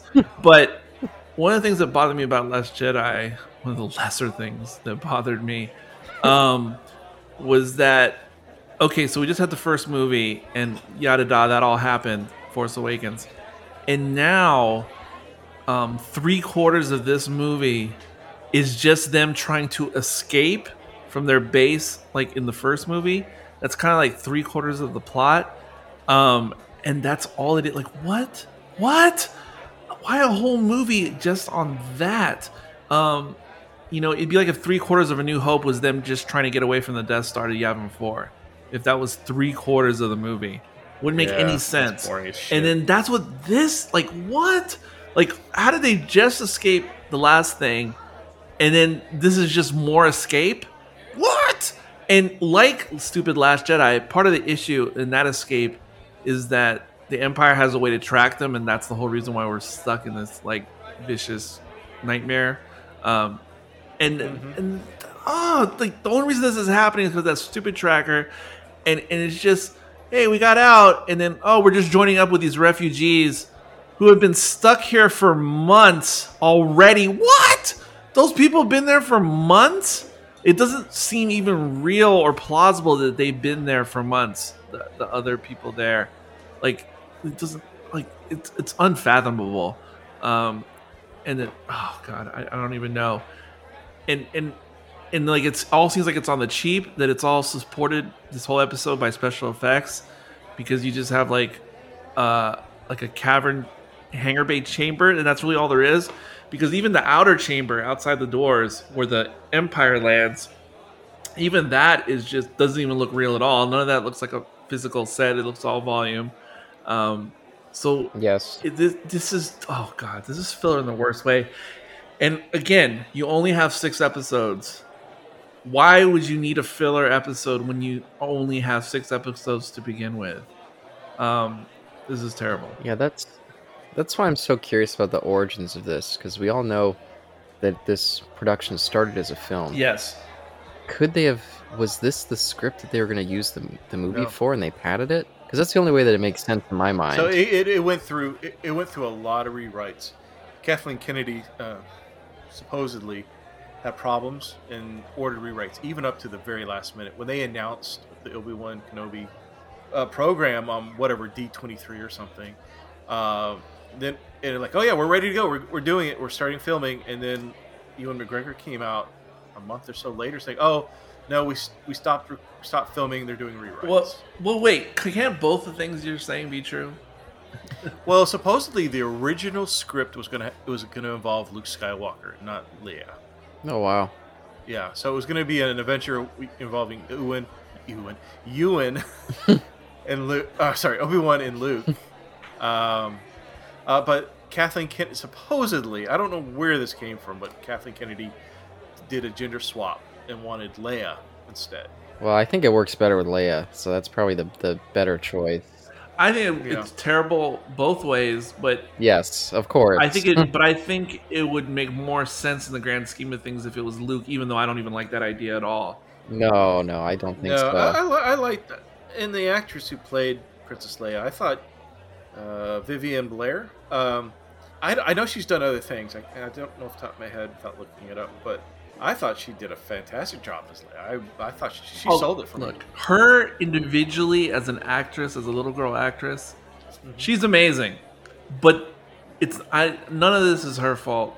These the people making the decisions. The I, wait, wait.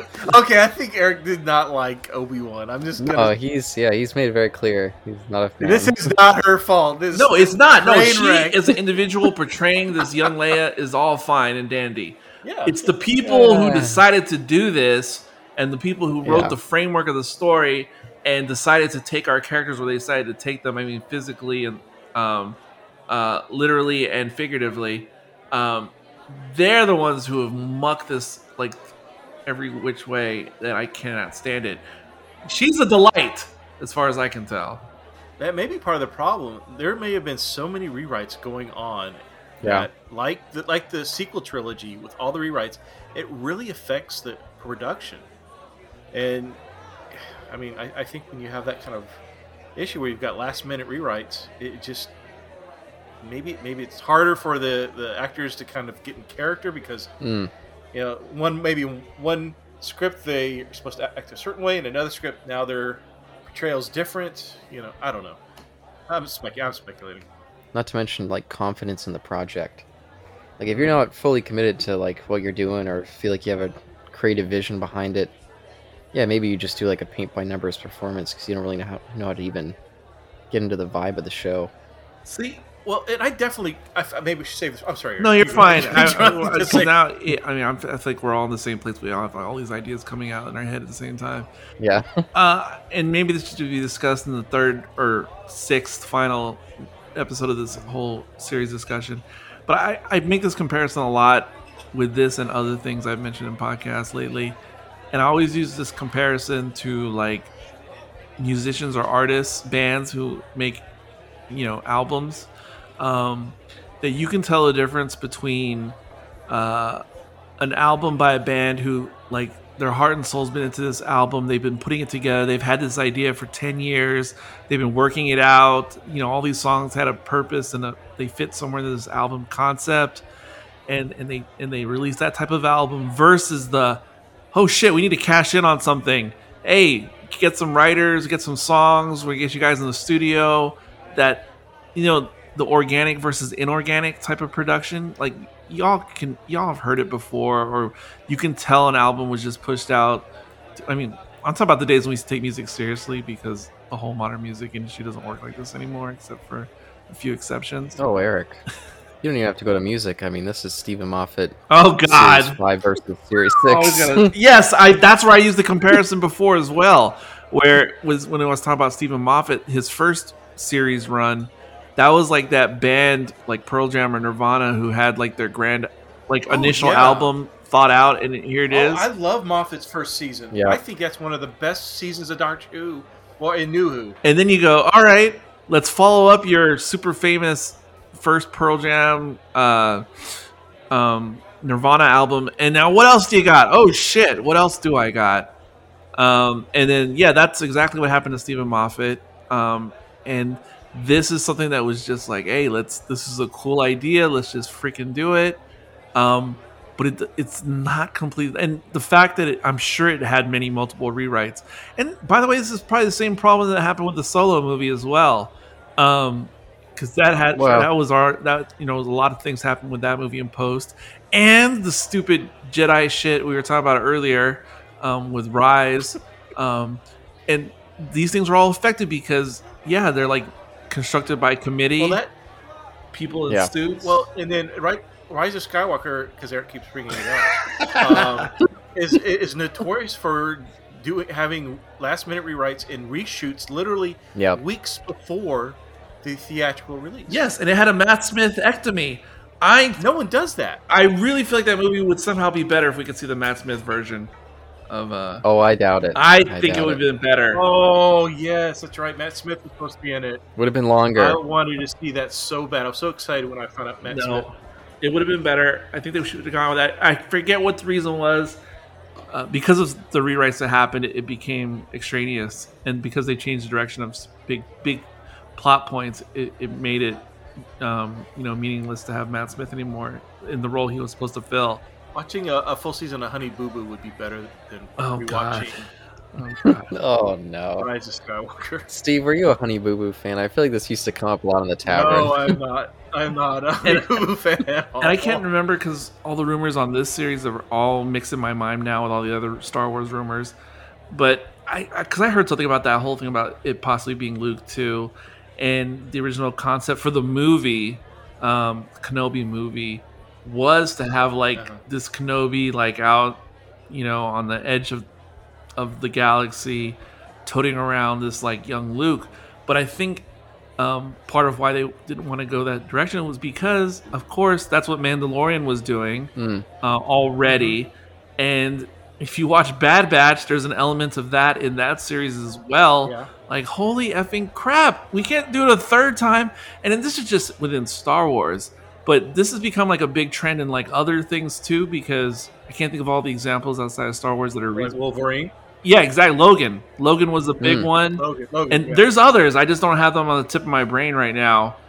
Where Yeah, Gods of War or God of War. Sorry. God of War, yes, I wasn't thinking about that one, but that is one. And then there's other movies I can't. The Last of Us. Okay, yes, Somewhat, somewhat, yeah. no, definitely Last of Us. Um, it's just there were some other recent movie examples like I can't think of. Crystal Skull. Um, I'm kidding. I'm kidding. I'm kidding. Anything directed by Shane Black. who's Shane Black? Who?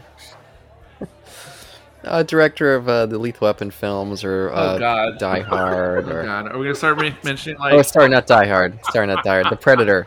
The Predator. I was Do you want to mention Three Men and a Baby, directed by Leonard Nimoy? Did Leonard Nimoy direct Three Men and Yes. a Baby? He started this trope, yeah, all the way back then. He was hot. He was hot shit in 1987. Don't you know? As a Did director. not know he directed that. Okay. Uh, Kathleen Kennedy was his understudy. That's where she Okay. learned all this. no, not the Catholic. no, it wouldn't surprise me because she was she was she was producing back then. It wouldn't surprise No, me. you see, this is actually a Kathleen Kennedy passion project where you see she envisions herself as like little ET in Steven Spielberg's like BMX, and see, that's where it really started. Jr. And so that's how Kathleen Kennedy. So this this series is a retelling of of her origins in the sphere of Spielberg and Lucas. She is actually Baby Leia. This is based upon her as a precocious young Oh. girl. Probably.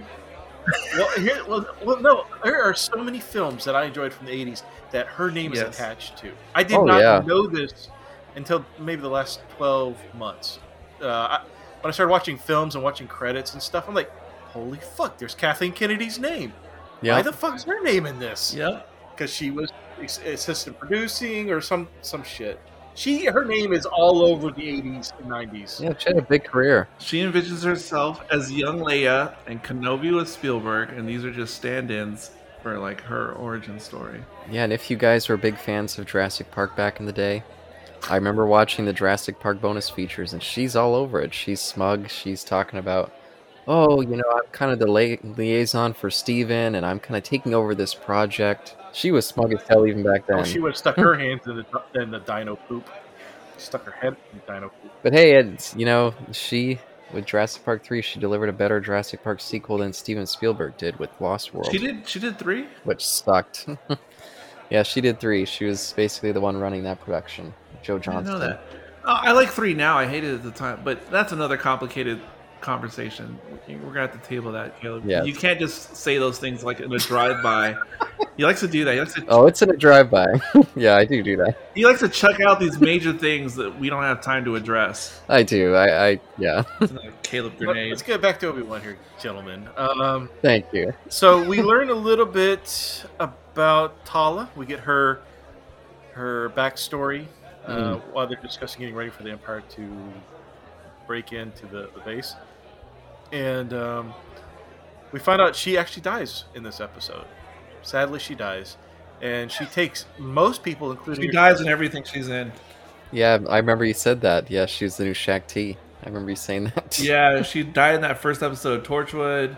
Um, she had a, a very satisfying death in Game of Thrones. So yeah, she's this person who. Yeah, she she she thermal detonates herself. Yeah, pulls a Vasquez. You always were an asshole, Gorman. Yeah, yeah, okay, yeah. That, that, that's that's I hadn't thought of that. Sure. Yeah, I thought it was really weird when she said that line. She was, I was like, who's this Gorman? Sorry, that, that's I'm laughing more than I should. But uh, but we find out that Ben and Reva also make a connection. We we do find out that Reva was the young girl at the beginning of episode. That was not a shock in any possible No. way. yeah, and I was curious No. for you, Eric, because I remember in the first batch you were talking about how Reva the Bad Batch. kept like, uh, uh, maybe that those first three were the Bad Batch. I don't remember if we liked them. Wait, what did I say about her in the Bad Batch? No, no, in the first Oh. three episodes, uh, you were saying how she was like too much of a detective. She was discovering stuff that she shouldn't have. Oh, right, She was like connecting dots too quickly. right.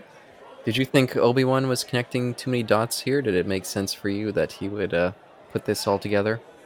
I honestly don't remember uh, how I felt about. I don't. I I assumed he was doing some emotion, like some force mind reading thing. I wondered that too. Yeah, which I thought she was doing early on in the show too. So maybe that's why I was on that wavelength. I really don't know what to think about that question. Like, I really don't know what the hell could have been going through Kenobi's head with all this. Because does that seem like an obvious idea from his point of view? I mean, maybe so. I, I, Well, he said like, "How did you know Vader was Anakin? No one should know that. You would have kept that a secret." And he's like, "Oh, you were you. The only reason you know that's because you know who you were there. Order sixty six. See, that part I thought was weird. I was like, you just found out that he's still alive. Why would you assume it'd be a secret for all these Force users on the dark side? Like maybe Anakin's training them. He's like, oh, let me tell you about my time as a Jedi student. They were all sucky. The Sith are the better ones. I don't know. All sucky." And he doesn't know either. I, I, that's why I thought it was like, oh, I don't know about these dots connecting. Hmm. They feel a little odd. Well, it, to me, this is where Reva's kind of like her her what's the word I'm looking for here? Her arc? character development. I don't know arc. Yeah, what where it's going because now she's evil. She's going to She doesn't you know, make any she's sense. Slaughtering people, and now she now we find out. Oh no, not really evil. She's you know really trying to get Vader, even though she's been alone with Vader already.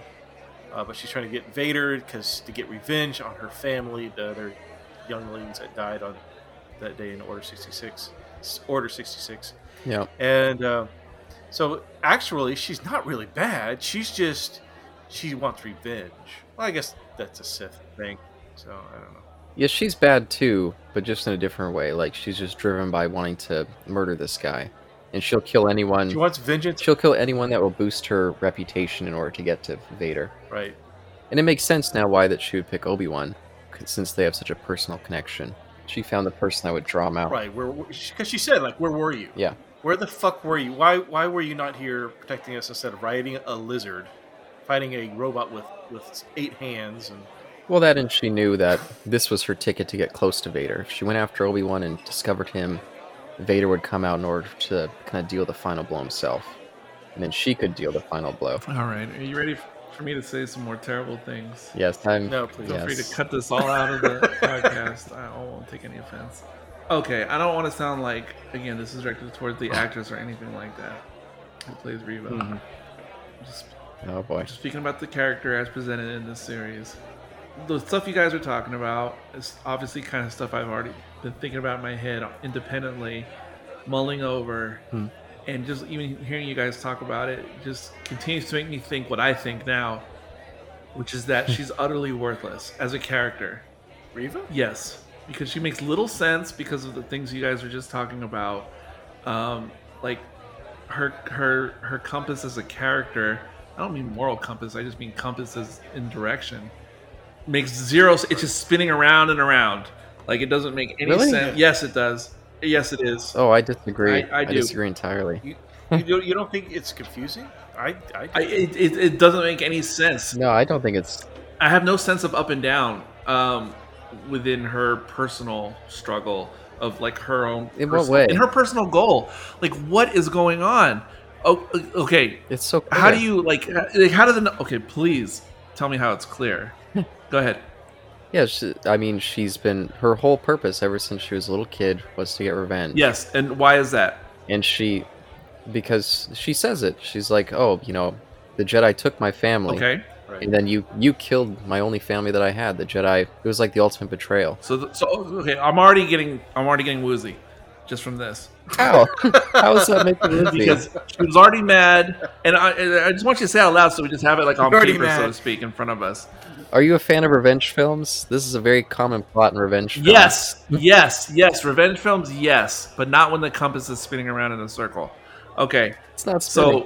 so you started off by saying she was already mad because the Jedi took her away from her like birth family. Okay, yes, which they do and say. then and now she's doubly mad because then Anakin killed her like adopted family. yes. Okay, continue. I just want to be clear.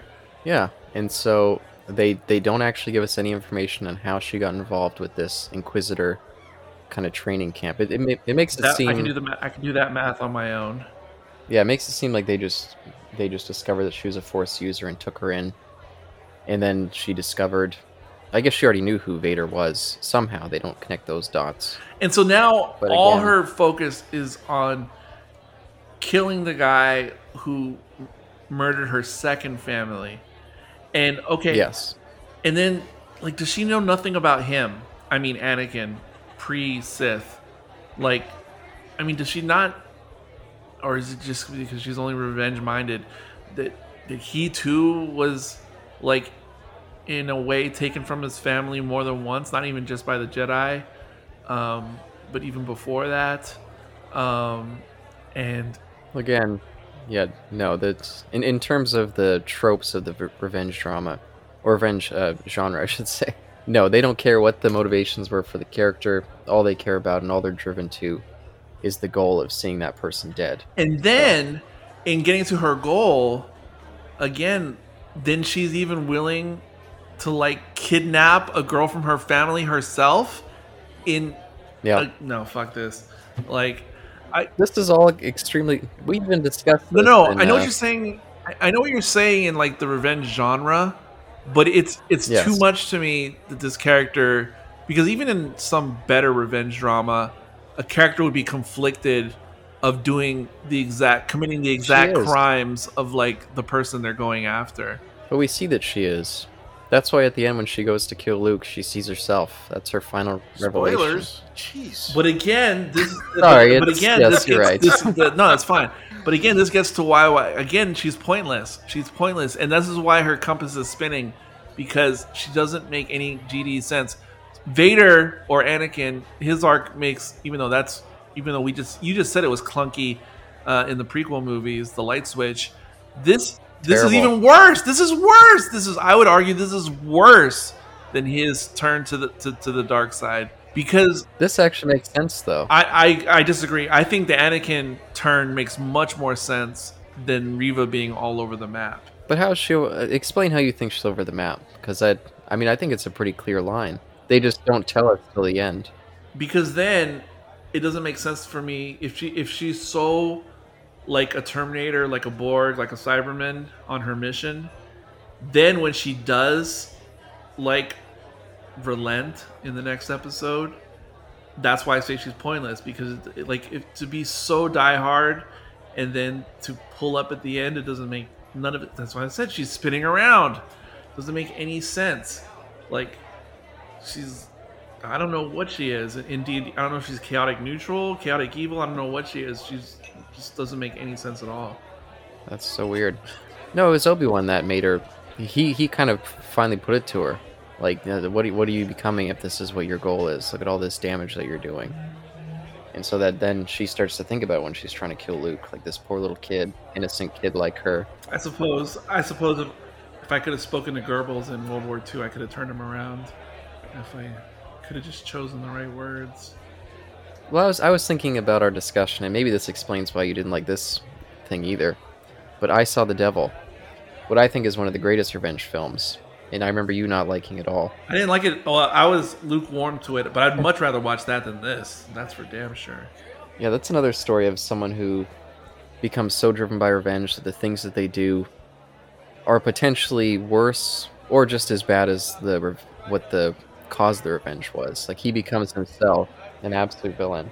Well, I'll give you a better example of it, but it comes in Star Wars in a future series we're going to talk about. I think there's a much better example of that in that Andor series. What's the whole premise that you become the thing you hate? Yes, but that is well done in Andor. The thing we're not going to talk about too much right now. But I just think, uh, So let's get back to let's get back to. Uh, go ahead. but sorry, yeah, just I, I I think it. I mean, to say that it, it feels. Um, I mean, pointless. Yeah, this this whole show is ultimately pointless, in my opinion. Yes, I agree with that. I agree with that so much. I don't see what it informs going forward, or what it even really adds in itself. Agree.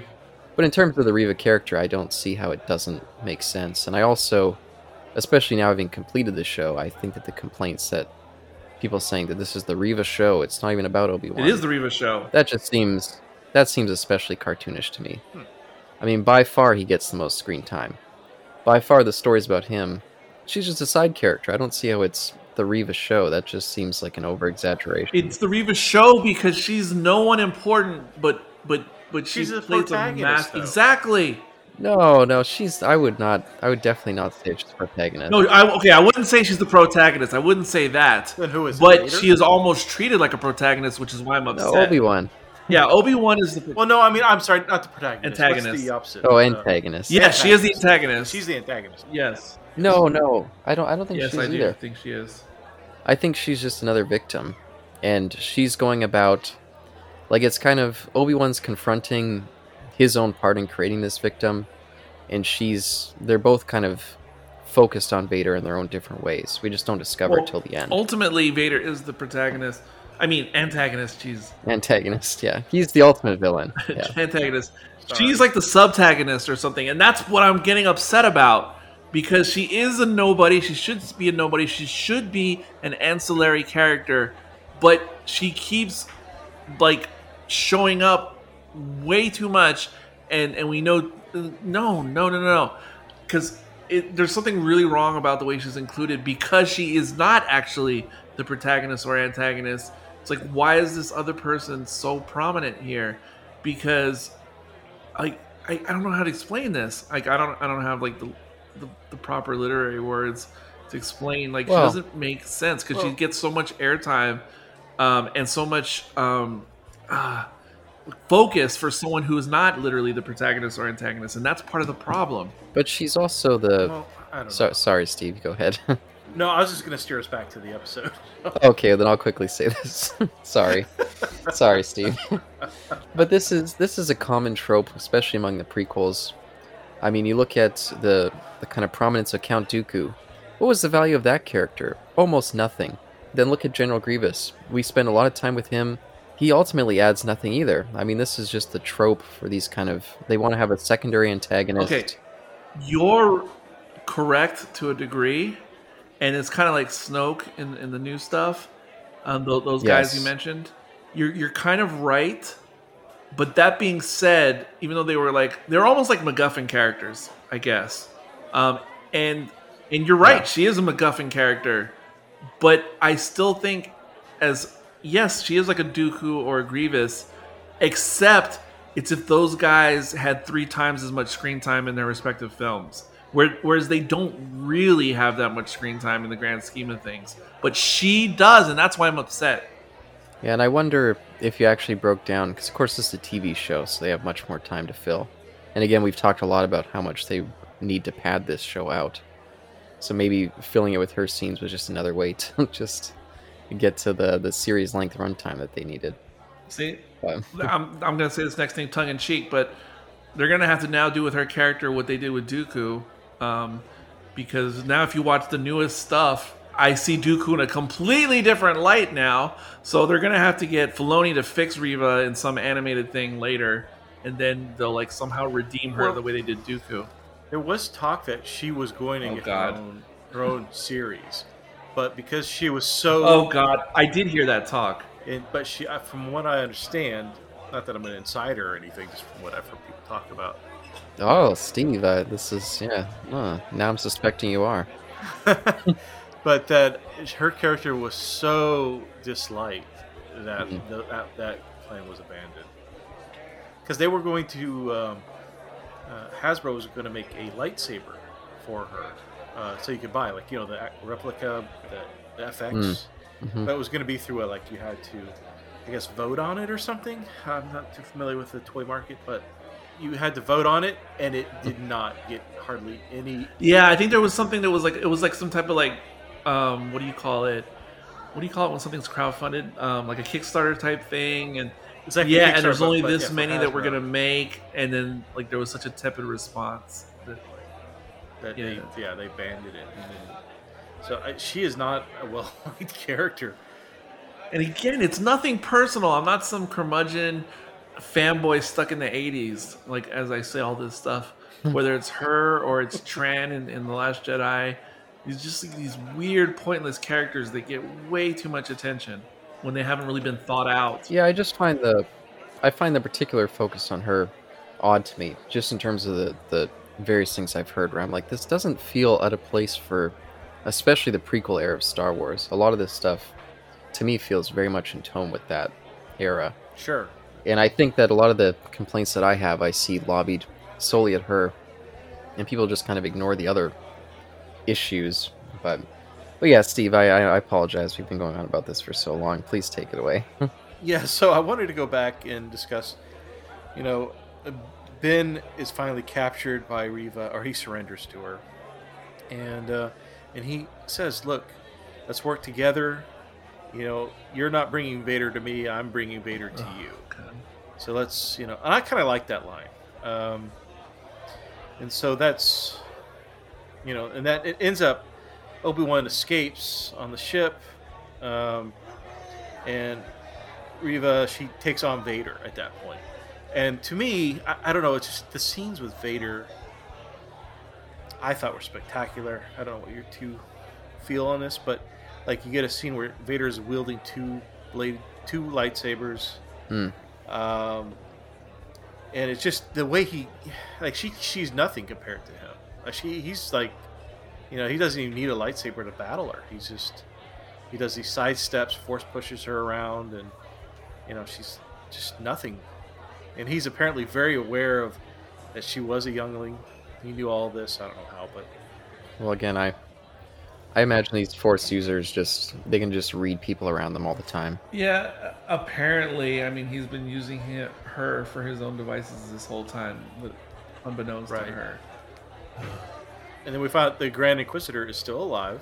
Oh, So everybody that was pissed off that he got skewered in episode whatever, uh, he's yeah, they all jumped the gun. yeah. They're all jumping to their seats for nothing. yeah, and I I liked that scene because that felt like that felt like how I imagined Vader. Like he's so powerful that he can just just kind of stand there and let you attack him. hmm He doesn't even need to really respond all that much. That's kind of what the I like that. most of the Empire fight was too. right. Um, and I did think watching that scene, I was again. I hate to bring this up, but I kept remembering all those complaints about Reva. They're like, "Oh, she's a Mary Sue. She's way overpowered. She's like the most powerful Jedi we've ever seen for no reason." And I was like, "Well, you put her up against Vader, and she poses no threat whatsoever. Was she really all that overpowered?" hmm Uh, I I, So- I don't give you the point. I, I think it's just more inconsistency in her character. That it's their own inconsistency Wow. for writing her so powerful ahead of time, and then to juxtapose it against her getting shut down. I think it's just poor overall execution. I don't think we ever really saw her that powerful. I mean, she never.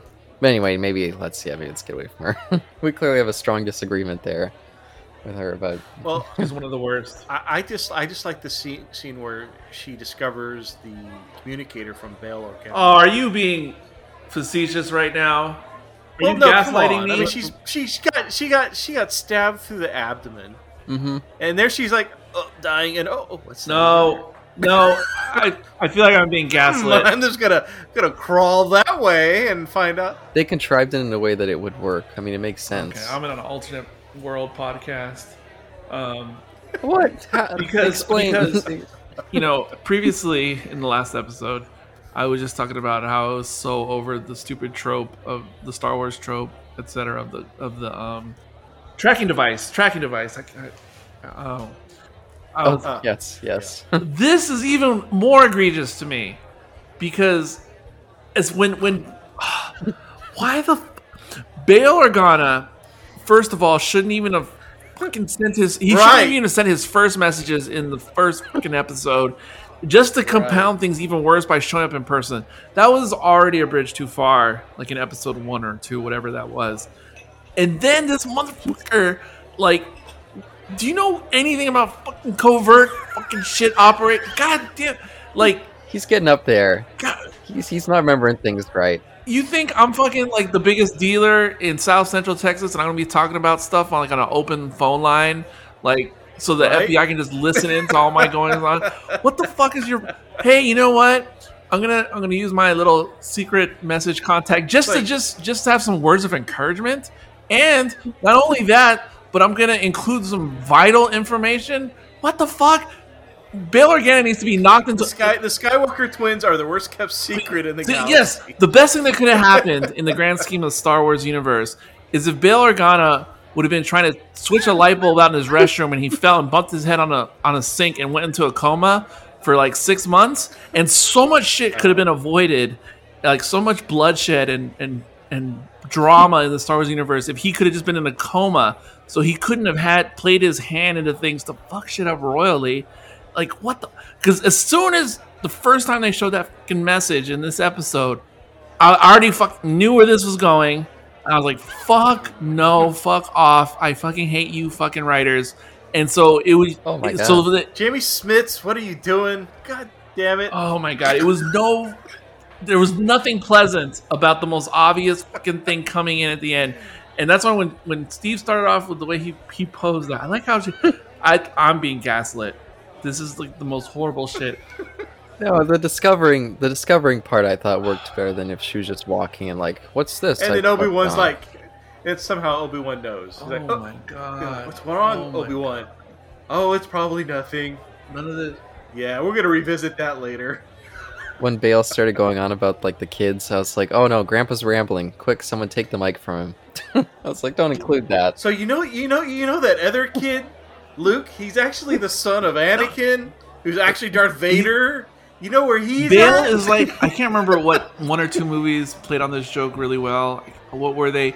Where like the person is like trying to like go out with somebody, but they're not like not answering their phone, and then the person can't help it, and they keep like they keep getting the message, and they keep like making another call, another call. Well, I guess I guess you're probably not answering because of this. Well, I promise this is the last call, and yeah, so I wasn't really trying to bother you, but you know, uh, and then they just like So th- this is Bill Organa's dick pic to Obi Wan, is what you're saying. he just can't stop himself. He just keeps calling again and again.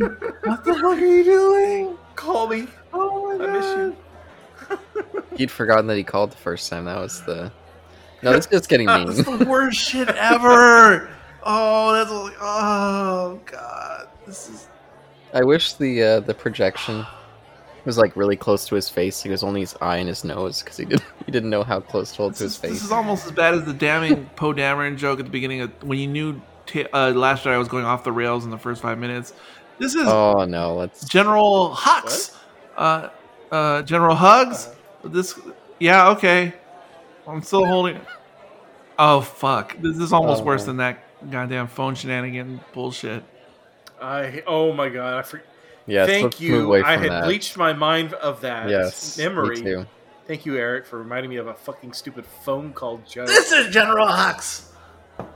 Can you hear me? You Let's talk about something bad related to Obi Wan. is your is your refrigerator running? Why, yes. See, Well, you better go get it. See, he obviously, see, General Hux obviously has T-Mobile. He should get AT and T like uh, Bail Organa, who can just send a message across the goddamn galaxy. like the, the scene with the fucking clothes ironing thing that we thought was a spaceship. Like, is this is this hardware wars? Like, what the fuck's going on? Okay, one of the least offensive things. Oh, but I did want to, I did want to say uh, the effect when Vader walks through the door and then grabs the the ship taking off with the Force. hmm I did find that effect jarring. Like I was just sitting back watching it, and I actually sat up in my seat. I was like, "Whoa, that just that is so jarring. Why? How bad that looks." Did it? Did you guys feel the same way? Oh, the vid- the visual effects? Or, Visual effects, yeah. Well, I thought it was weird that we didn't see what was behind the other ship, and we don't. I don't recall Yes. there being two ships ever mentioned. Oh, if you go back, they do mention it. They do? Like, Oh. Yeah, there's like a oh, there's the other ship over there. Yeah, I didn't notice it the first time um, at all. Oh, I can even see it actually. It's just like covered in smoke. But you can just vaguely yeah, see but it. see, yeah, I was confused the first time. Oh, I knew they weren't gonna die. And again, now they're doing the stupid joke or the stupid thing they did in in uh, Rise of Skywalker. Like Chewie, no! oh wait, that's just another ship. Oh, ha, ha, ha, ha, ha. I couldn't believe they did that joke again. That was one of the worst Ray impressions. I wasn't even sure what you yeah, were. I agree. well, that was one of the worst. Sound more like Miss It's like- Piggy. the last thing I needed was a call back to Rise of Skywalker. No, wait, no, Eric. Now, Eric, now I want you to say, "I'm all the Jedi." And add Kermie, I Kermie can't at the do end. that. I, I can't do that. I'm all the Jedi, Kermie. Sorry. I can actually do it, Miss Piggy, but I'm, I can't do it on, on demand like this. I, I can do it really good, and, and Kermit as well. But anyway, um, I hope. you guys are terrible. Kirby. Hi ho, Kermit the Frog here. Oh, Kermit. Um, absolutely the worst Star Wars ever. Damn. Damn. Kenobi series. Oh, Kermit. what? Disagree. Kermit. Um, it it was so lame. No, it was so lame. Uh, this thing because again, you know, Sith powers are Sith powers until they're not. I mean, he he can sense people's motives and, and around him and, and things like Vader can, and and know what's deep inside someone's soul and heart. But he can't figure out an empty ship versus the one full of souls Right. that is like right next to it. Um, it Well, you could say he was so engaged and so wanting to get revenge on Obi Wan that clouded his judgment. No, I think this is all stupid stuff that writers thought was cool in the writing room, and then we're trying to take it seriously. Like we're like, it's so like again, this is like, no offense to kids who are just learning how to read and write, but you know, if an eight-year-old turns in their grand opus, like, there's no reason like why three grown adults should like rack their brains over trying to like figure out you know the nuances of this of this eight year old's grand opus like that's what we're doing to this series like we're really trying to take it seriously when i don't think the writers were taking it that seriously in their own mind i mean seriously in their ter- in terms of their care of like the story development and character writing and everything else I've heard that argument before. So. Yeah, and it it does make it worse though. That again, the whole flashbacks that he keeps revisiting is, you know, you're you're too rash, Anakin. You're too focused on the victory that you don't see the like the details. And then he just does it in this episode. It's kind of like ah, like, is it supposed to? That that's my question.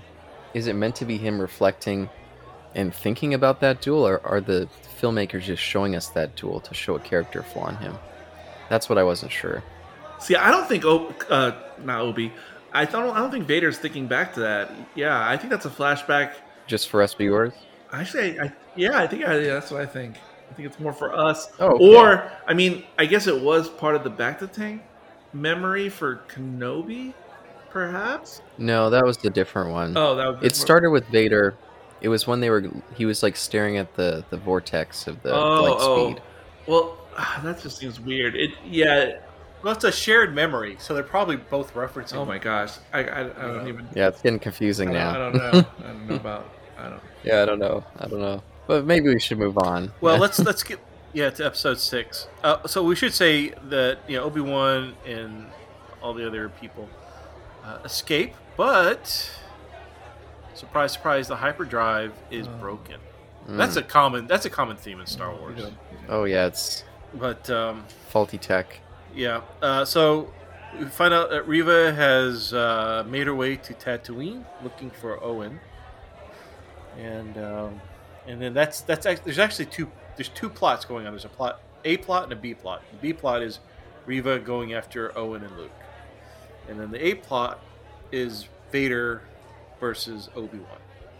So yeah, so yeah, Obi Wan's stuck on the on the ship that's being uh, besieged by the uh, shit. What's the name of that ship, Eric? Which one? one that the, the Empire uh, Vader's on? Um, is he on a Star Destroyer? Star okay, Destroyer. I thought it had. Like, I thought you were like looking for a specific name, like it was the Dominatrix or something. The interceptor Yeah, or no, something. that'd be way yeah, more- exactly. Yeah, no, no, no, yeah. So, um, but before Obi Wan leaves, uh, he gives Leia uh, Tala's holster. Eh, it was kind of sweet, kind of pulling on the heartstrings there. Yeah, it was okay. I like that moment a little bit. Yeah, um, we see that Obi Wan attempts to call out Qui Gon again, asking like, "Hey, this is you know this is gonna be it. Either either him or me. It ends today."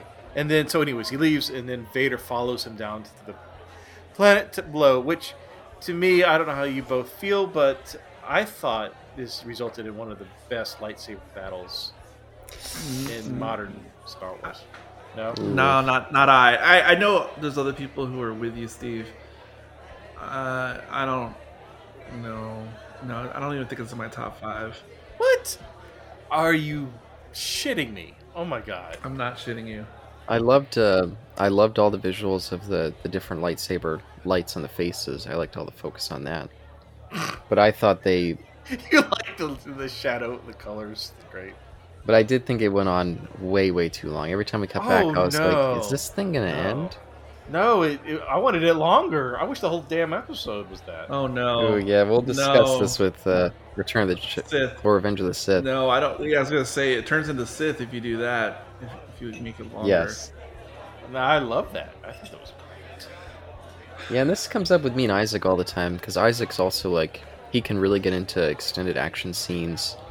At a certain point, like I'm into it for like the first five minutes or so, but then I just start to glaze over, and it's like, uh, nothing's really happening except for action. When's the plot gonna kick in again? So I think that's just a some sort of flaw with me. No, I can I can think of three modern um or more modern uh, lightsaber stuff I can think of that I already like that I'd put ahead of this and like it was it was fine but Wow. Yeah. no but it was still problematic in my mind not the actual fight itself Why? and and not the actual execution of the fight. Um, it's just this is what we all came for. I mean, I think, or, or a lot of people anyway. Eh, Not even myself. Yeah, not me. yeah, actually, not even me personally. but I'm speaking for like the we out there. Um, this is what everyone came for was, and this is a big thing they were hyping. You know, the rematch of the century. You know, the Rumble in the Jungle two.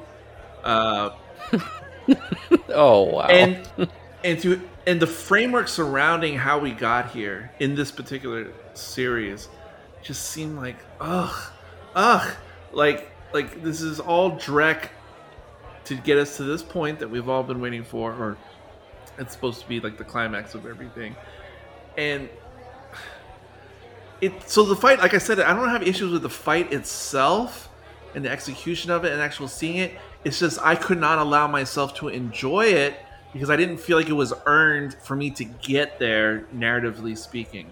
So I couldn't fully embrace it and like it or accept it for what it was because it felt so tainted by the road, the journey I took to get to that point. And so it took away from that that whole lightsaber duel because it all felt um because we it was mentioned before this series being like a video game but not only was it like a video game it was one of those video games like if you know Crash Bandicoot or Final Fantasy 13 either one. Like you're like hey I'm in this I'm in this I'm in this made up what? What a comparison between the two. if anyone knows video games you'll know exactly what I mean as, as I explained the, the connection between those two games um Sure. because at first glance you're like oh this is like a fully realized 3d world that i'm about to explore.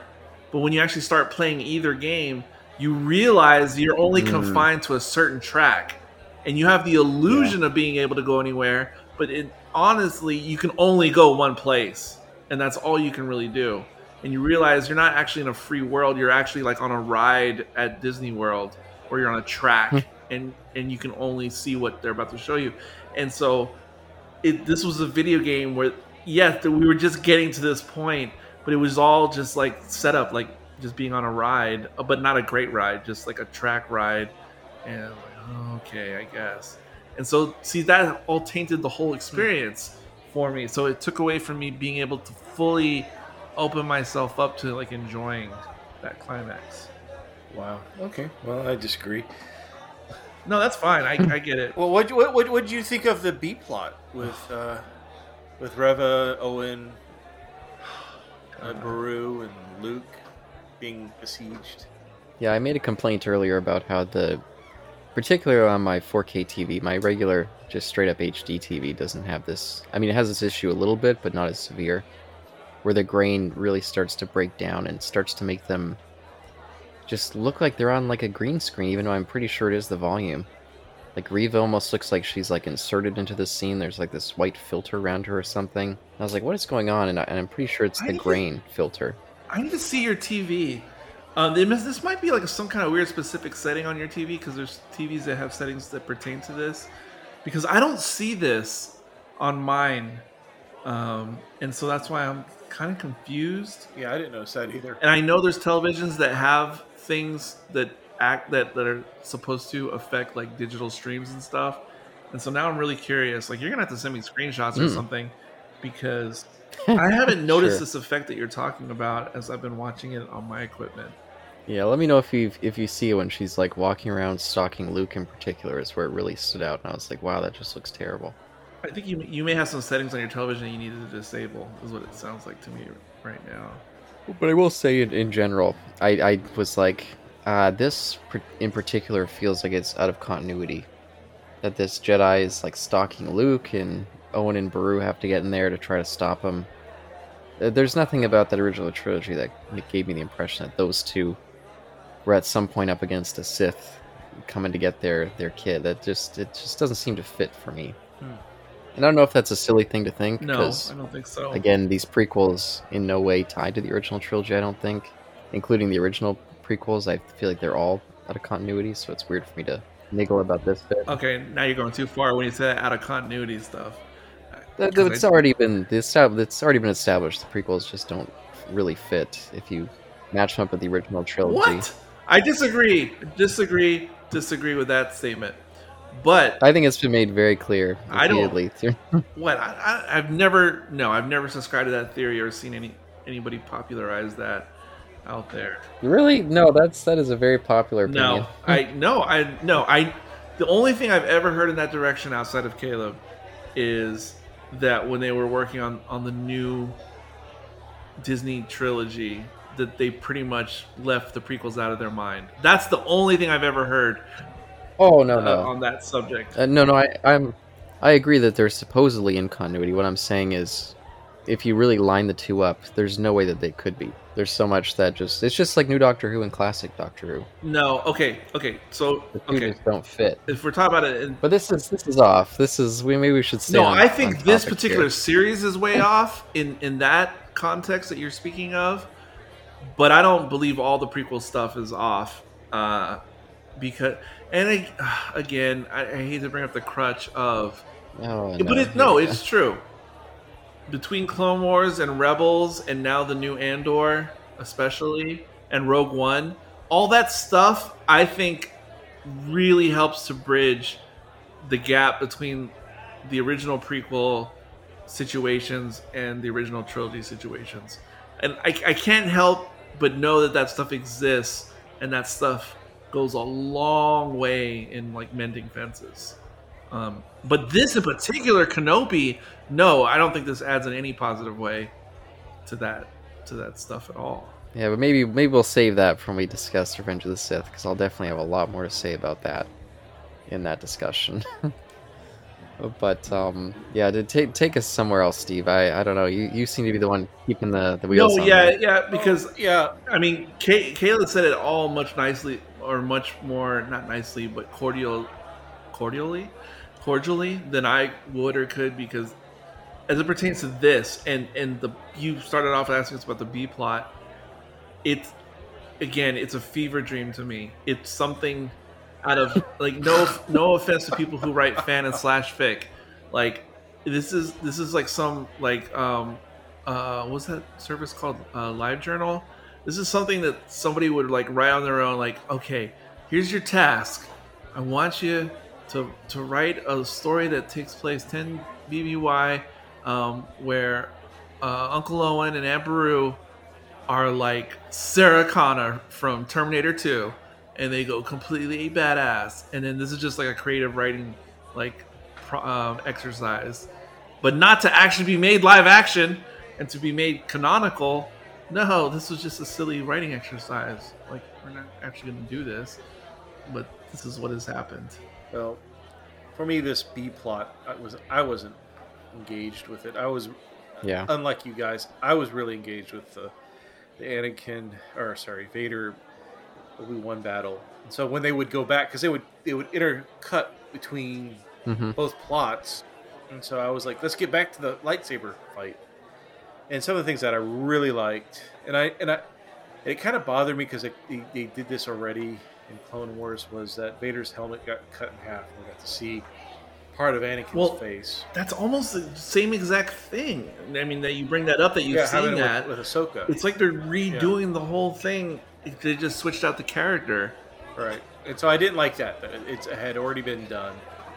Um, I like the scene where, you know, pretty much the Obi Wan has defeated Anakin, and they're talking, and and basically the they they intermix Vader's voice with Hayden, and then the uh, I guess the James Earl Jones voice box. So you you Hmm. kind of hear Mhm. it going in and out, like it's not quite tuning to the Yeah, right voice. that that all makes sense to me. I, I mean, but I really like that. I thought that was Yeah. great. yeah, if I just accept this moment, this duel, and excise it from everything else in the series, like if this was just one of those, like, so if this was one of the Tales of the Jedi that they just released uh, on Disney Plus, which are these short vignettes that are about seven to eleven, or no, eleven to fifteen minutes long each. So if this was one of those little animated shorts that they just dropped, and it was just the duel, and that was it, and we take out all this other extraneous stuff, then I could accept it in a whole different way and just focus on it and take it in and and like some bits like the bit you just said. Yeah, I'm I'm perfectly cool with that stuff. I'm just tainted because of everything else surrounding it. You're just a bitter person, yeah. Oh my gosh. Damn. Um, I, I liked I liked that basically Vader released Obi Wan from his guilt by saying, you know, you how was it? How's it? But I'm sorry, You you didn't you didn't kill Anakin. I. Yeah. I did, yeah. I was, and I liked that the fact that one of the things that in New Hope that bothered not just me, but I think a lot of fans was when Alec Guinness's Obi Wan calls Darth Vader Darth. you know, I was like, well, because because he because at honestly, when the first movie was released, Darth Vader was his first and last name. It wasn't a title. You know, they, it was only in the in the when they made the sequels they just had to kind of Why, why did that bother you? reevaluate and dive And that never bothered me. Well, because because because why would he call him Darth? It- But it, it- well, I'm not the only one. I know that. no, like if he was if he was Yeah. Count Dooku, what if he said, "Look, Count," you know, it's like Okay. Okay. Right, right. But they, but they kind of, but they kind of use that like, uh, because at the end when Obi Wan leaves Vader, he's he tells calls him Darth. Like, okay, Anakin is my friend is dead or my brother is dead. Okay. You know, so I kind of, I kind of like how they added that. Okay. It- I'm, I'm fine Hmm. with all that. I don't think it affects one way or the other if you, if if in New Hope that didn't bother you or not. But that was one of those things that I always felt like, you know, like uh, Leia and Luke being twins. Well, that obviously wasn't That bothered you? that thing. that wasn't a thing in A New Hope. Fake. Oh. I mean, they were lusting after each other. Um, Yeah, and I never liked that. Uh, well, no, well, I'll save that for Return of the Jedi. You never liked that in the original ser- in the original trilogy? no, it was terrible. It was it was so badly done. But we'll discuss that scene when we get to Return of the Jedi. we'll get we'll get there. Yeah, and that does take effect. Actually, we can slightly discuss it because this episode had like five or six endings. Yes, Uh, that Return of the King. I I wanted it to. And after after the Obi Wan left Vader, I pretty much like, kind of checked out Mm. because I thought that was the most badass lightsaber scene, and so I really could care less. I didn't care if if, if Reva killed Luke and Nolan and Beru. like, it's, like it's over. I'm done. I, I saw the as Eric put it the the Rumble in the Jungle too. I Oh. I was happy to see. I I this is why I watched this series was for that. See, that's that was it. I, I was I had just like cummed all over the Oh place. Oh my god. Oh and I was kind of in that, you know, that kind of that stupor that you get into. Oh, Yeah, you're um, cleaning up as the episode's going on. that's so weird because I was faking an orgasm. I'm stunned that you even fake it. Eric. I'm Anyways, stunned that you even fake I was it. like a smokeless cigarette. Like, out. yeah, smoke a cigarette. Okay, I should have said that.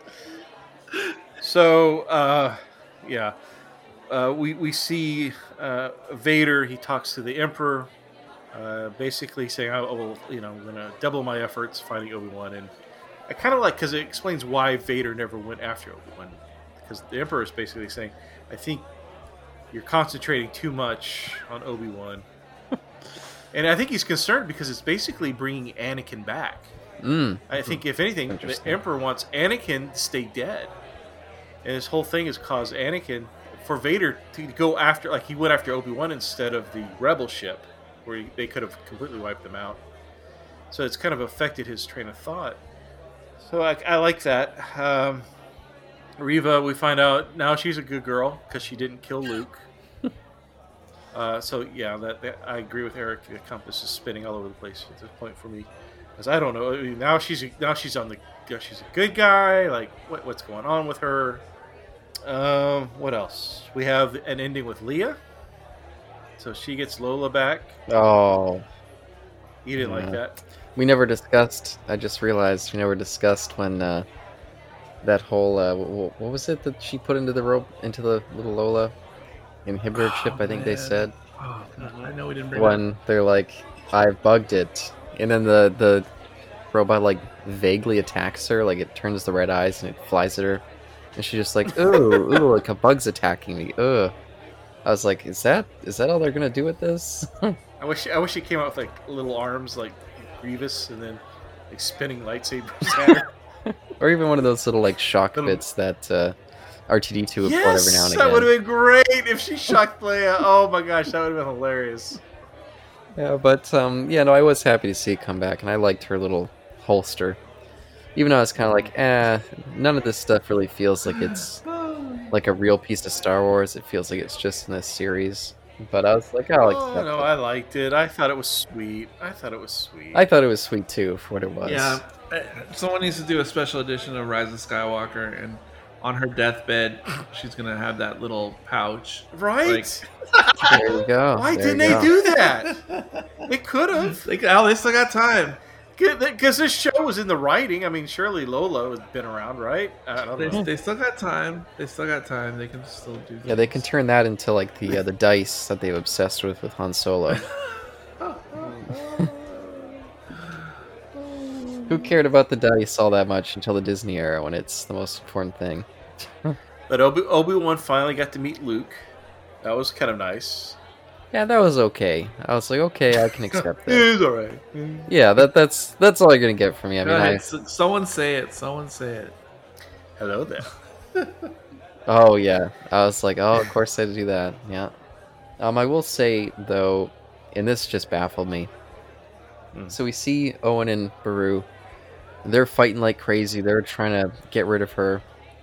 And then once Luke runs off and he's off into the woods, they're just standing like ten feet away from their house. Woods. Well, not woods. the rocks. There's not a tree anywhere in sight. I don't even know. Everyone, everyone knows the Mos Espa Forest.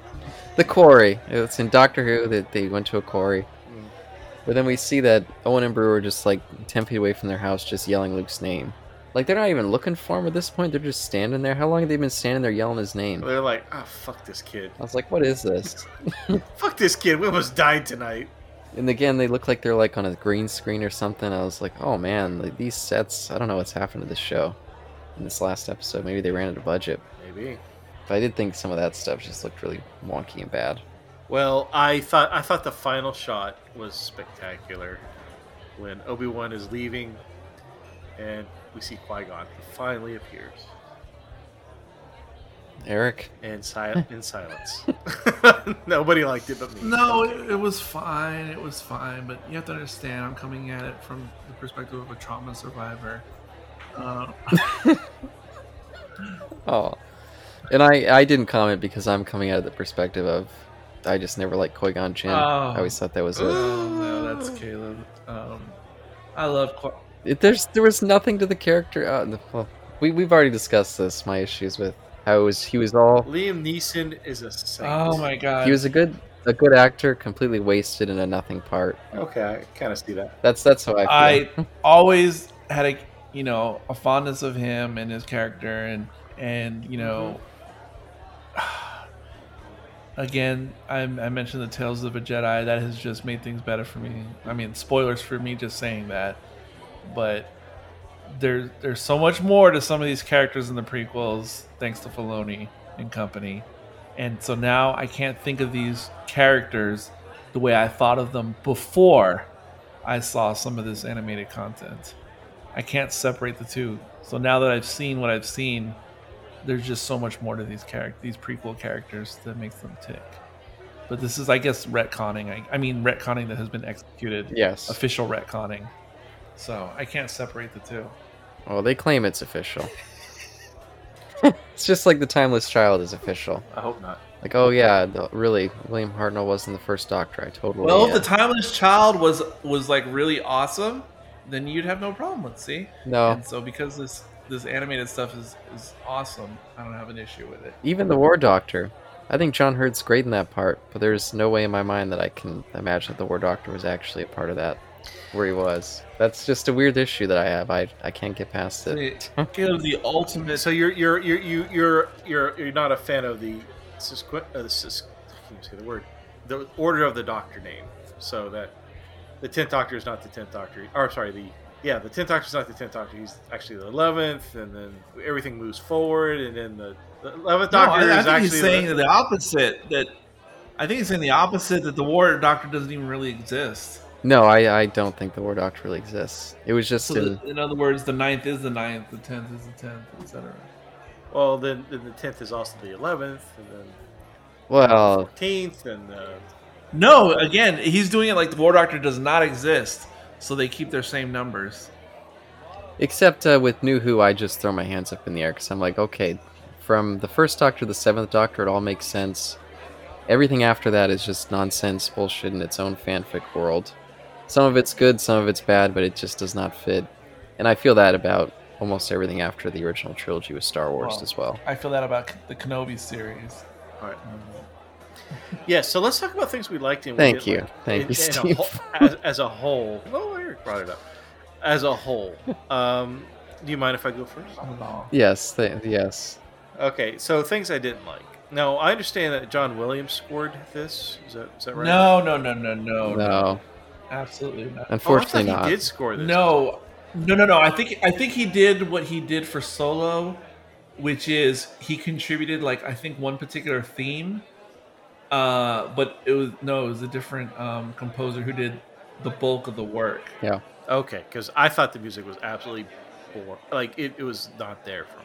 Yes. Oh, it was the worst ever in Star Wars, as far as I'm concerned. Even worse than I don't know if it's the worst, but it was Oh, it it was was the it was- worst. For me. It was just not there.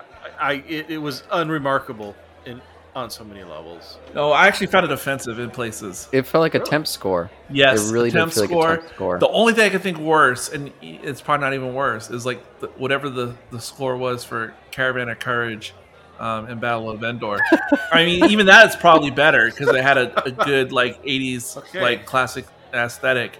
Um, oh no, but, it did but not. this no, I remember specifically the one that really turned me off was um, when they were kidnapping Leia and they were chasing her, and the music was so generic. It it, it was com- it's completely sounded like stock music from a sound library or from like YouTube Yes. like free use, and I was like, what the fuck. Like, when have I ever heard music that sounds like free use music? Like in Star Wars, um, and that's why I think it's the worst ever. Because even in Clone I guess they spent all the money on on the on the uh, the volume, I guess, because they couldn't afford it. there you go, the no, electricity this bill. is absolutely the worst score. And I saw like little fluff pieces by Disney, like you know where they're patting themselves on the back, like in the making of stuff. Oh, so and so, and ah, I don't want to, I don't want to crap on the person because she's, you know, she's one of the. i think I'm almost certain she's one of the few females, or maybe the only female, to score like a Star Wars thing. Um, and they were just like, "Oh, she's so great with what she's brought," and, and I was like, "What are you talking about? Like, am I watching the same show?"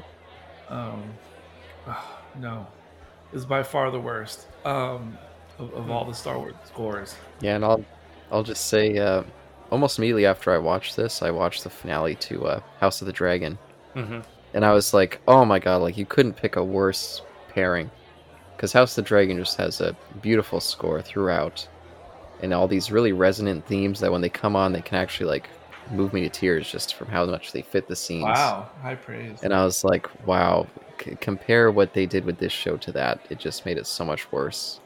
Yeah. And yeah, it, it just there, there's a prestige. There's supposed to be at least a prestige to Star Wars. Right. Uh, you don't, you don't cheap out on the music. Just you can cheap out on the effects. They've already, there's already been established history of that. And don't cheap out on the music. That just just seems like a big mistake. I thought. The other thing I didn't like was kind of, and Eric, you kind of discussed this already, but kind of the reuse of themes.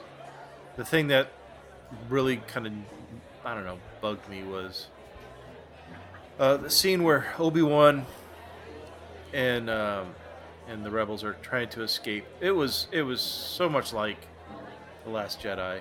Not the yeah, the Last Jedi. I, it just it brought back bad memories. I guess that's why I didn't like it so much. Wait, which part was like that? Uh, in this in episode six, when Obi Wan, the rebels are trying to escape from the Empire or from from Vader on the Star Oh, Destroyer. okay. Oh, okay. Yeah, yeah, and they're and they're just sitting there, like we're just a we're we're a sitting duck until until we can come up with an idea. I mean, that was a plot that was in Last Jedi that lasted. How long did you say? Yeah. Okay, Like okay, yeah. forty minutes. Right, I mean, right, it was okay. just. Now I know Yeah. what you're talking about. Or the whole plot. The whole plot, really, in some ways. But I think kind of the to me the biggest biggest issue with this series was there was no risk.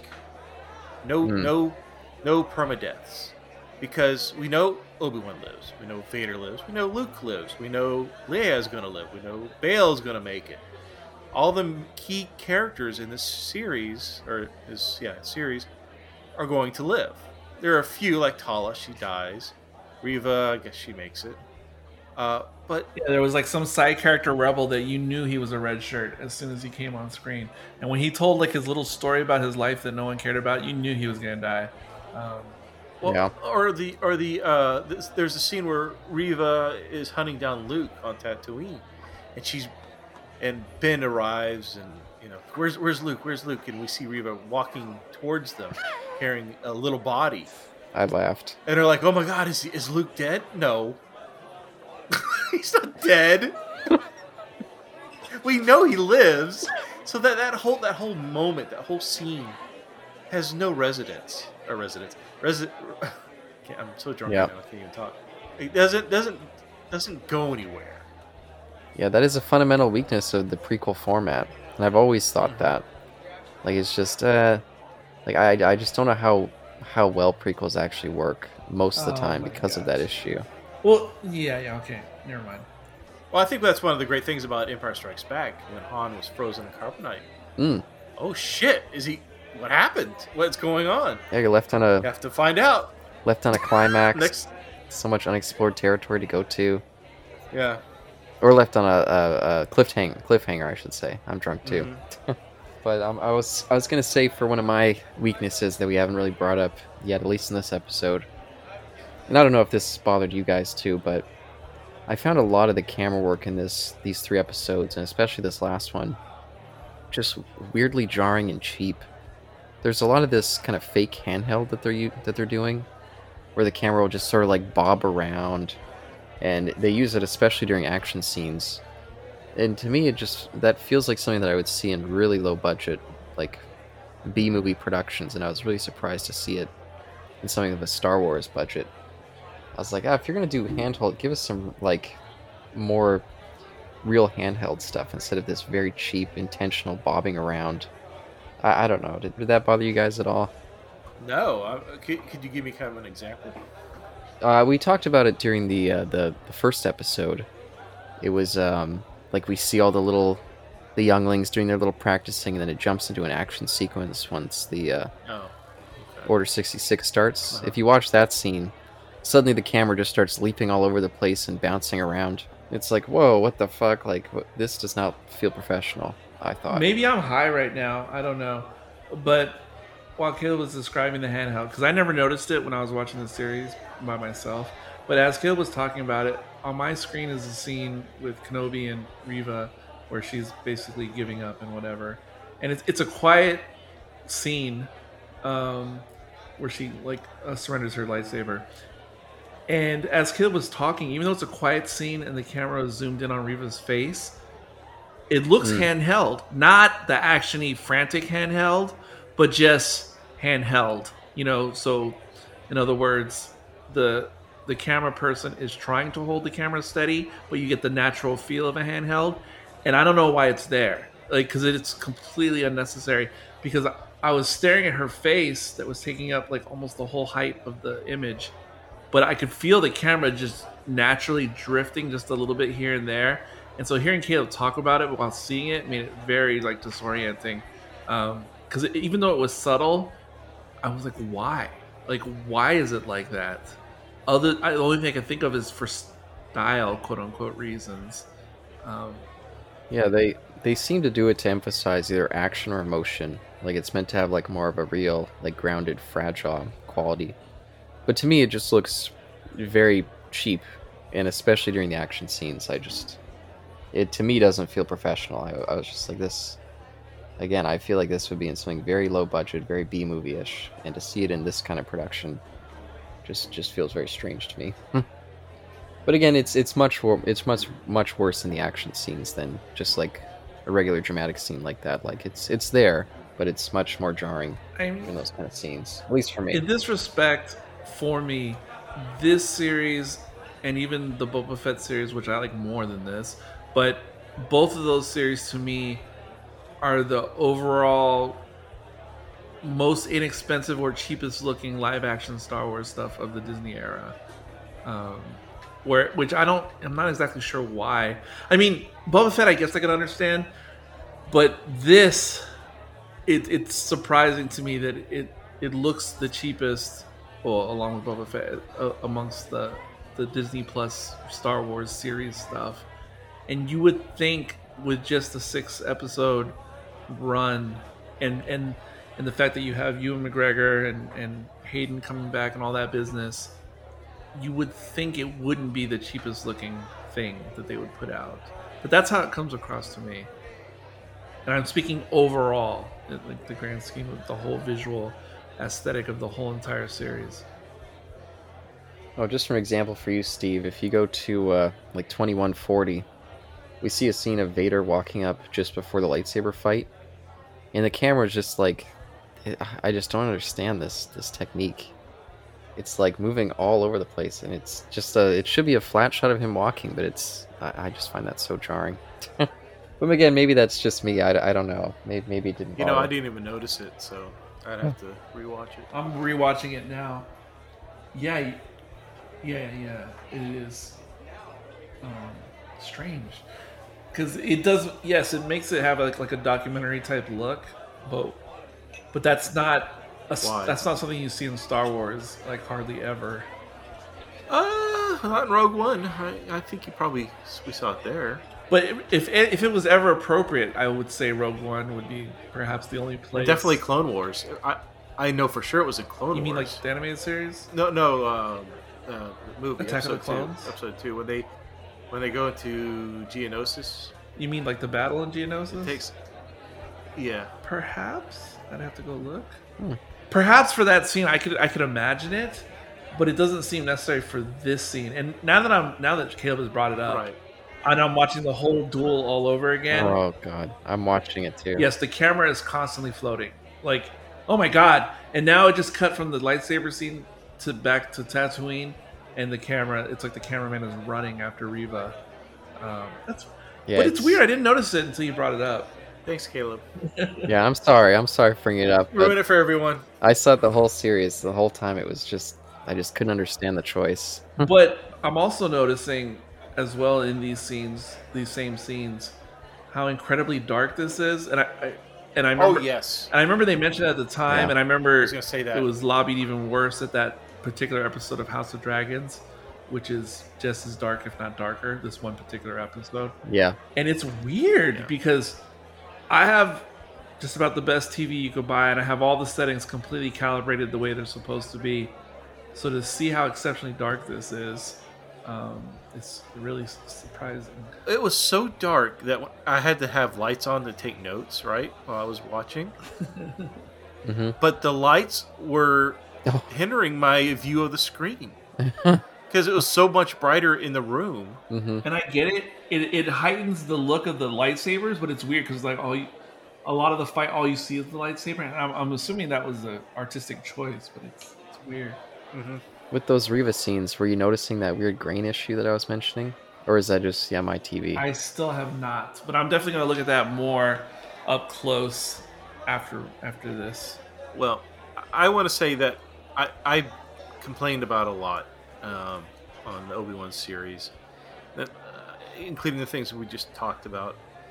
You know, there were a lot of misses, um, but overall, I think I enjoyed this.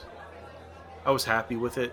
Uh, you know, maybe maybe not now after talking No. about all the camera work, but um, I, I overall I was happy.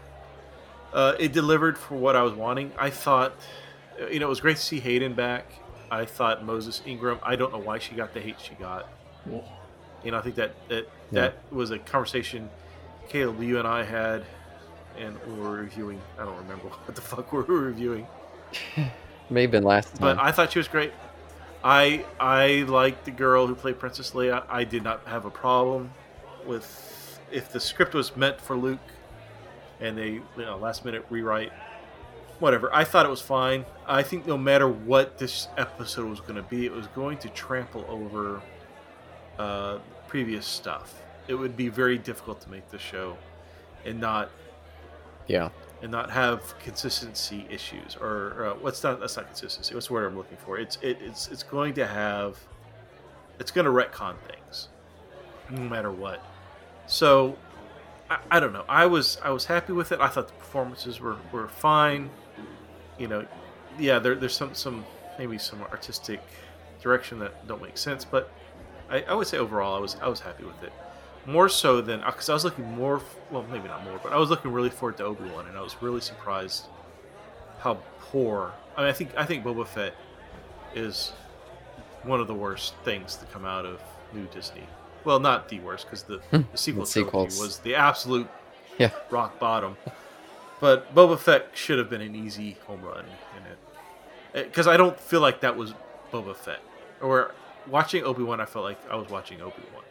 Yeah, and I wouldn't mind discussing that that series because I feel like it has a pretty equal measure of ups and downs. I, I don't feel like they're too far off from each other. I'm much closer to Caleb at, as as far as Boba Fett's concerned versus Steve's take. But that was not Boba Fett in my mind. I agree with that. That's not Boba Fett. I was somebody else. That was maybe that was maybe that was another person that I agree that with that. climbed out of the Sarlacc pit. Yeah, That was a clone trooper that took on. But Boba's, see, I agree with all that. Well, see, but the that's- difference is, that's kind of what I like. yeah, oh, yeah, no, I agree with exactly what Steve is saying, which is why I was able to accept it. Because if I didn't agree with what Steve said, then I'd have issues. But because I accepted it was metaphorically a new person who stepped out of the pit, Yeah. therefore, those were not my major issues in that in that series.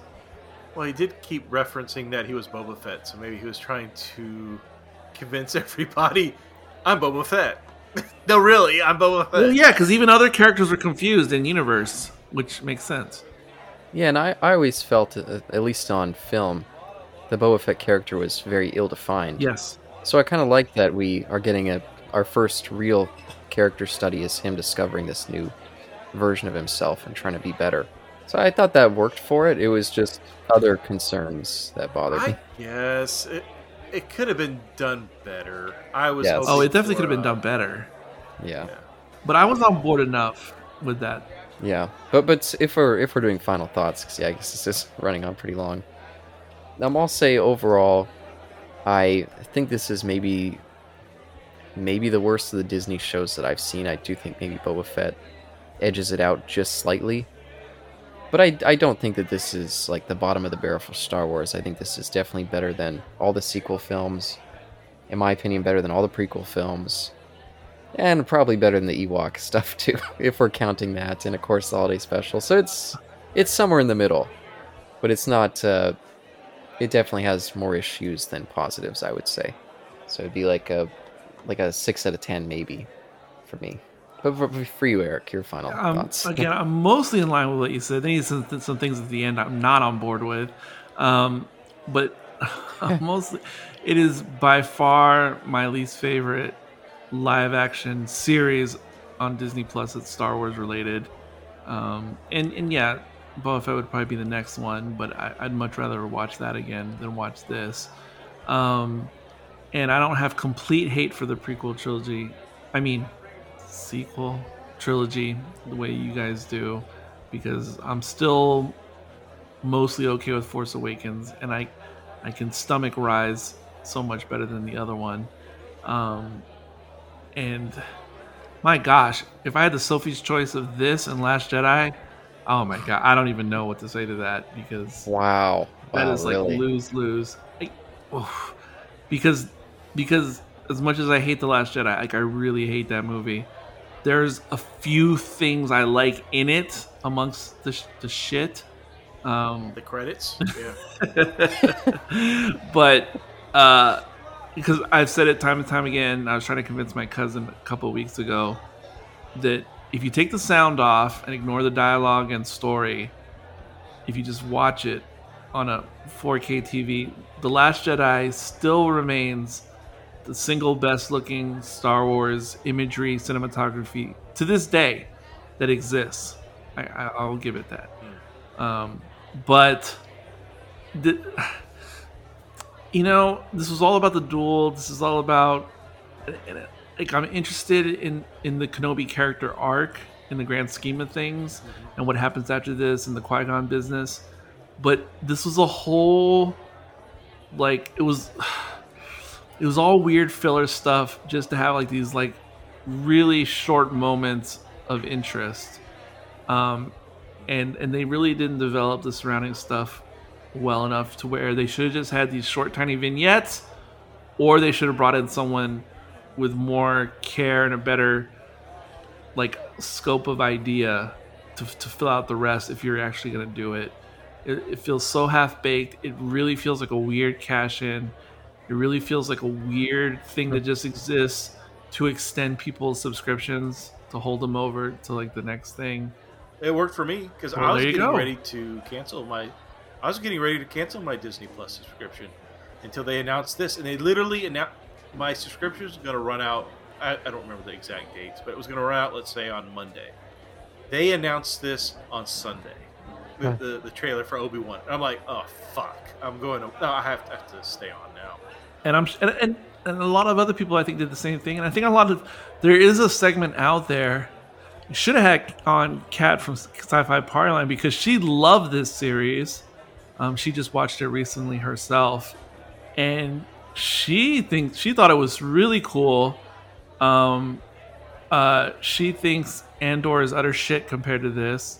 Um, What? What? she uh, she quit she quit like after Oh. one or two episodes of Andor. I, I think Well, yeah, the first two episodes are horrible. You need to. well, Well, they're not horrible, but they they're slow. my point is that she loved this series, and then she quit on Andor like on after episode two. uh, but just for for Obi Wan, I did want to say because we were talking about how rushed it felt, and you guys are reminded me when you were talking about that. I'd forgotten about Ewan McGregor during the time when they were talking about a movie, and I remember there was he was constantly trying to get an answer from them, and he went to like a like some sort of Star Wars event and publicly asked Kathleen Kennedy like, when are we gonna do this? Because he'd been behind the scenes trying to get Right. get her to pay attention, but she didn't care.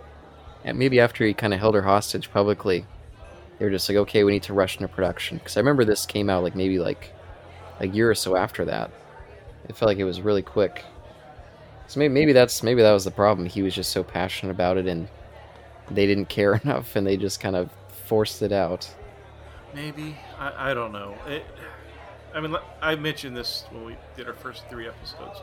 I was looking so forward to the film, and like I had been Yeah. anticipating this for so long. So maybe that's part of my my why I enjoyed this episode or the series more than you two. But um, I mean, definitely room for improvement. But uh, I, I had been watching this and hoping for it for a long time. Well, I'm, I'm glad that you enjoyed it. So maybe maybe I'm just a fanboy. Well, no, I mean this was this was never really something that I was was up my alley. I was just happy to see Ewan McGregor back, but I was always like, uh, I don't want to see more prequel stuff. So I'm glad that someone who was looking forward to it came away more happy. Well, if you don't like the prequels, I don't think you'll enjoy this. Like you, Caleb. Yeah, I I think it. I think it's a great companion piece for the. Mm. I think I think Clone Wars is. I, I don't. I mean, it's it's okay. Okay, companion piece. Um, Well, uh, uh, thank you both for, for coming along for this very long, uh, unexpected Kenobi side trail. Um, and I'm very excited for the next batch, which is, yeah, Andor. And I'm really hoping I can rope Isaac in for that. I think that he would really get a lot of that series, but but if not, I'll be happy to discuss with it with just the two of you. Okay. And uh, and yeah, I guess that's uh, unless you guys have any final things to say, I'll I'll close it down for us for today. Thanks, Caleb. Thanks, Eric. absolutely. I was so glad to participate. Wow. Uh, well, well, well, thanks and peace.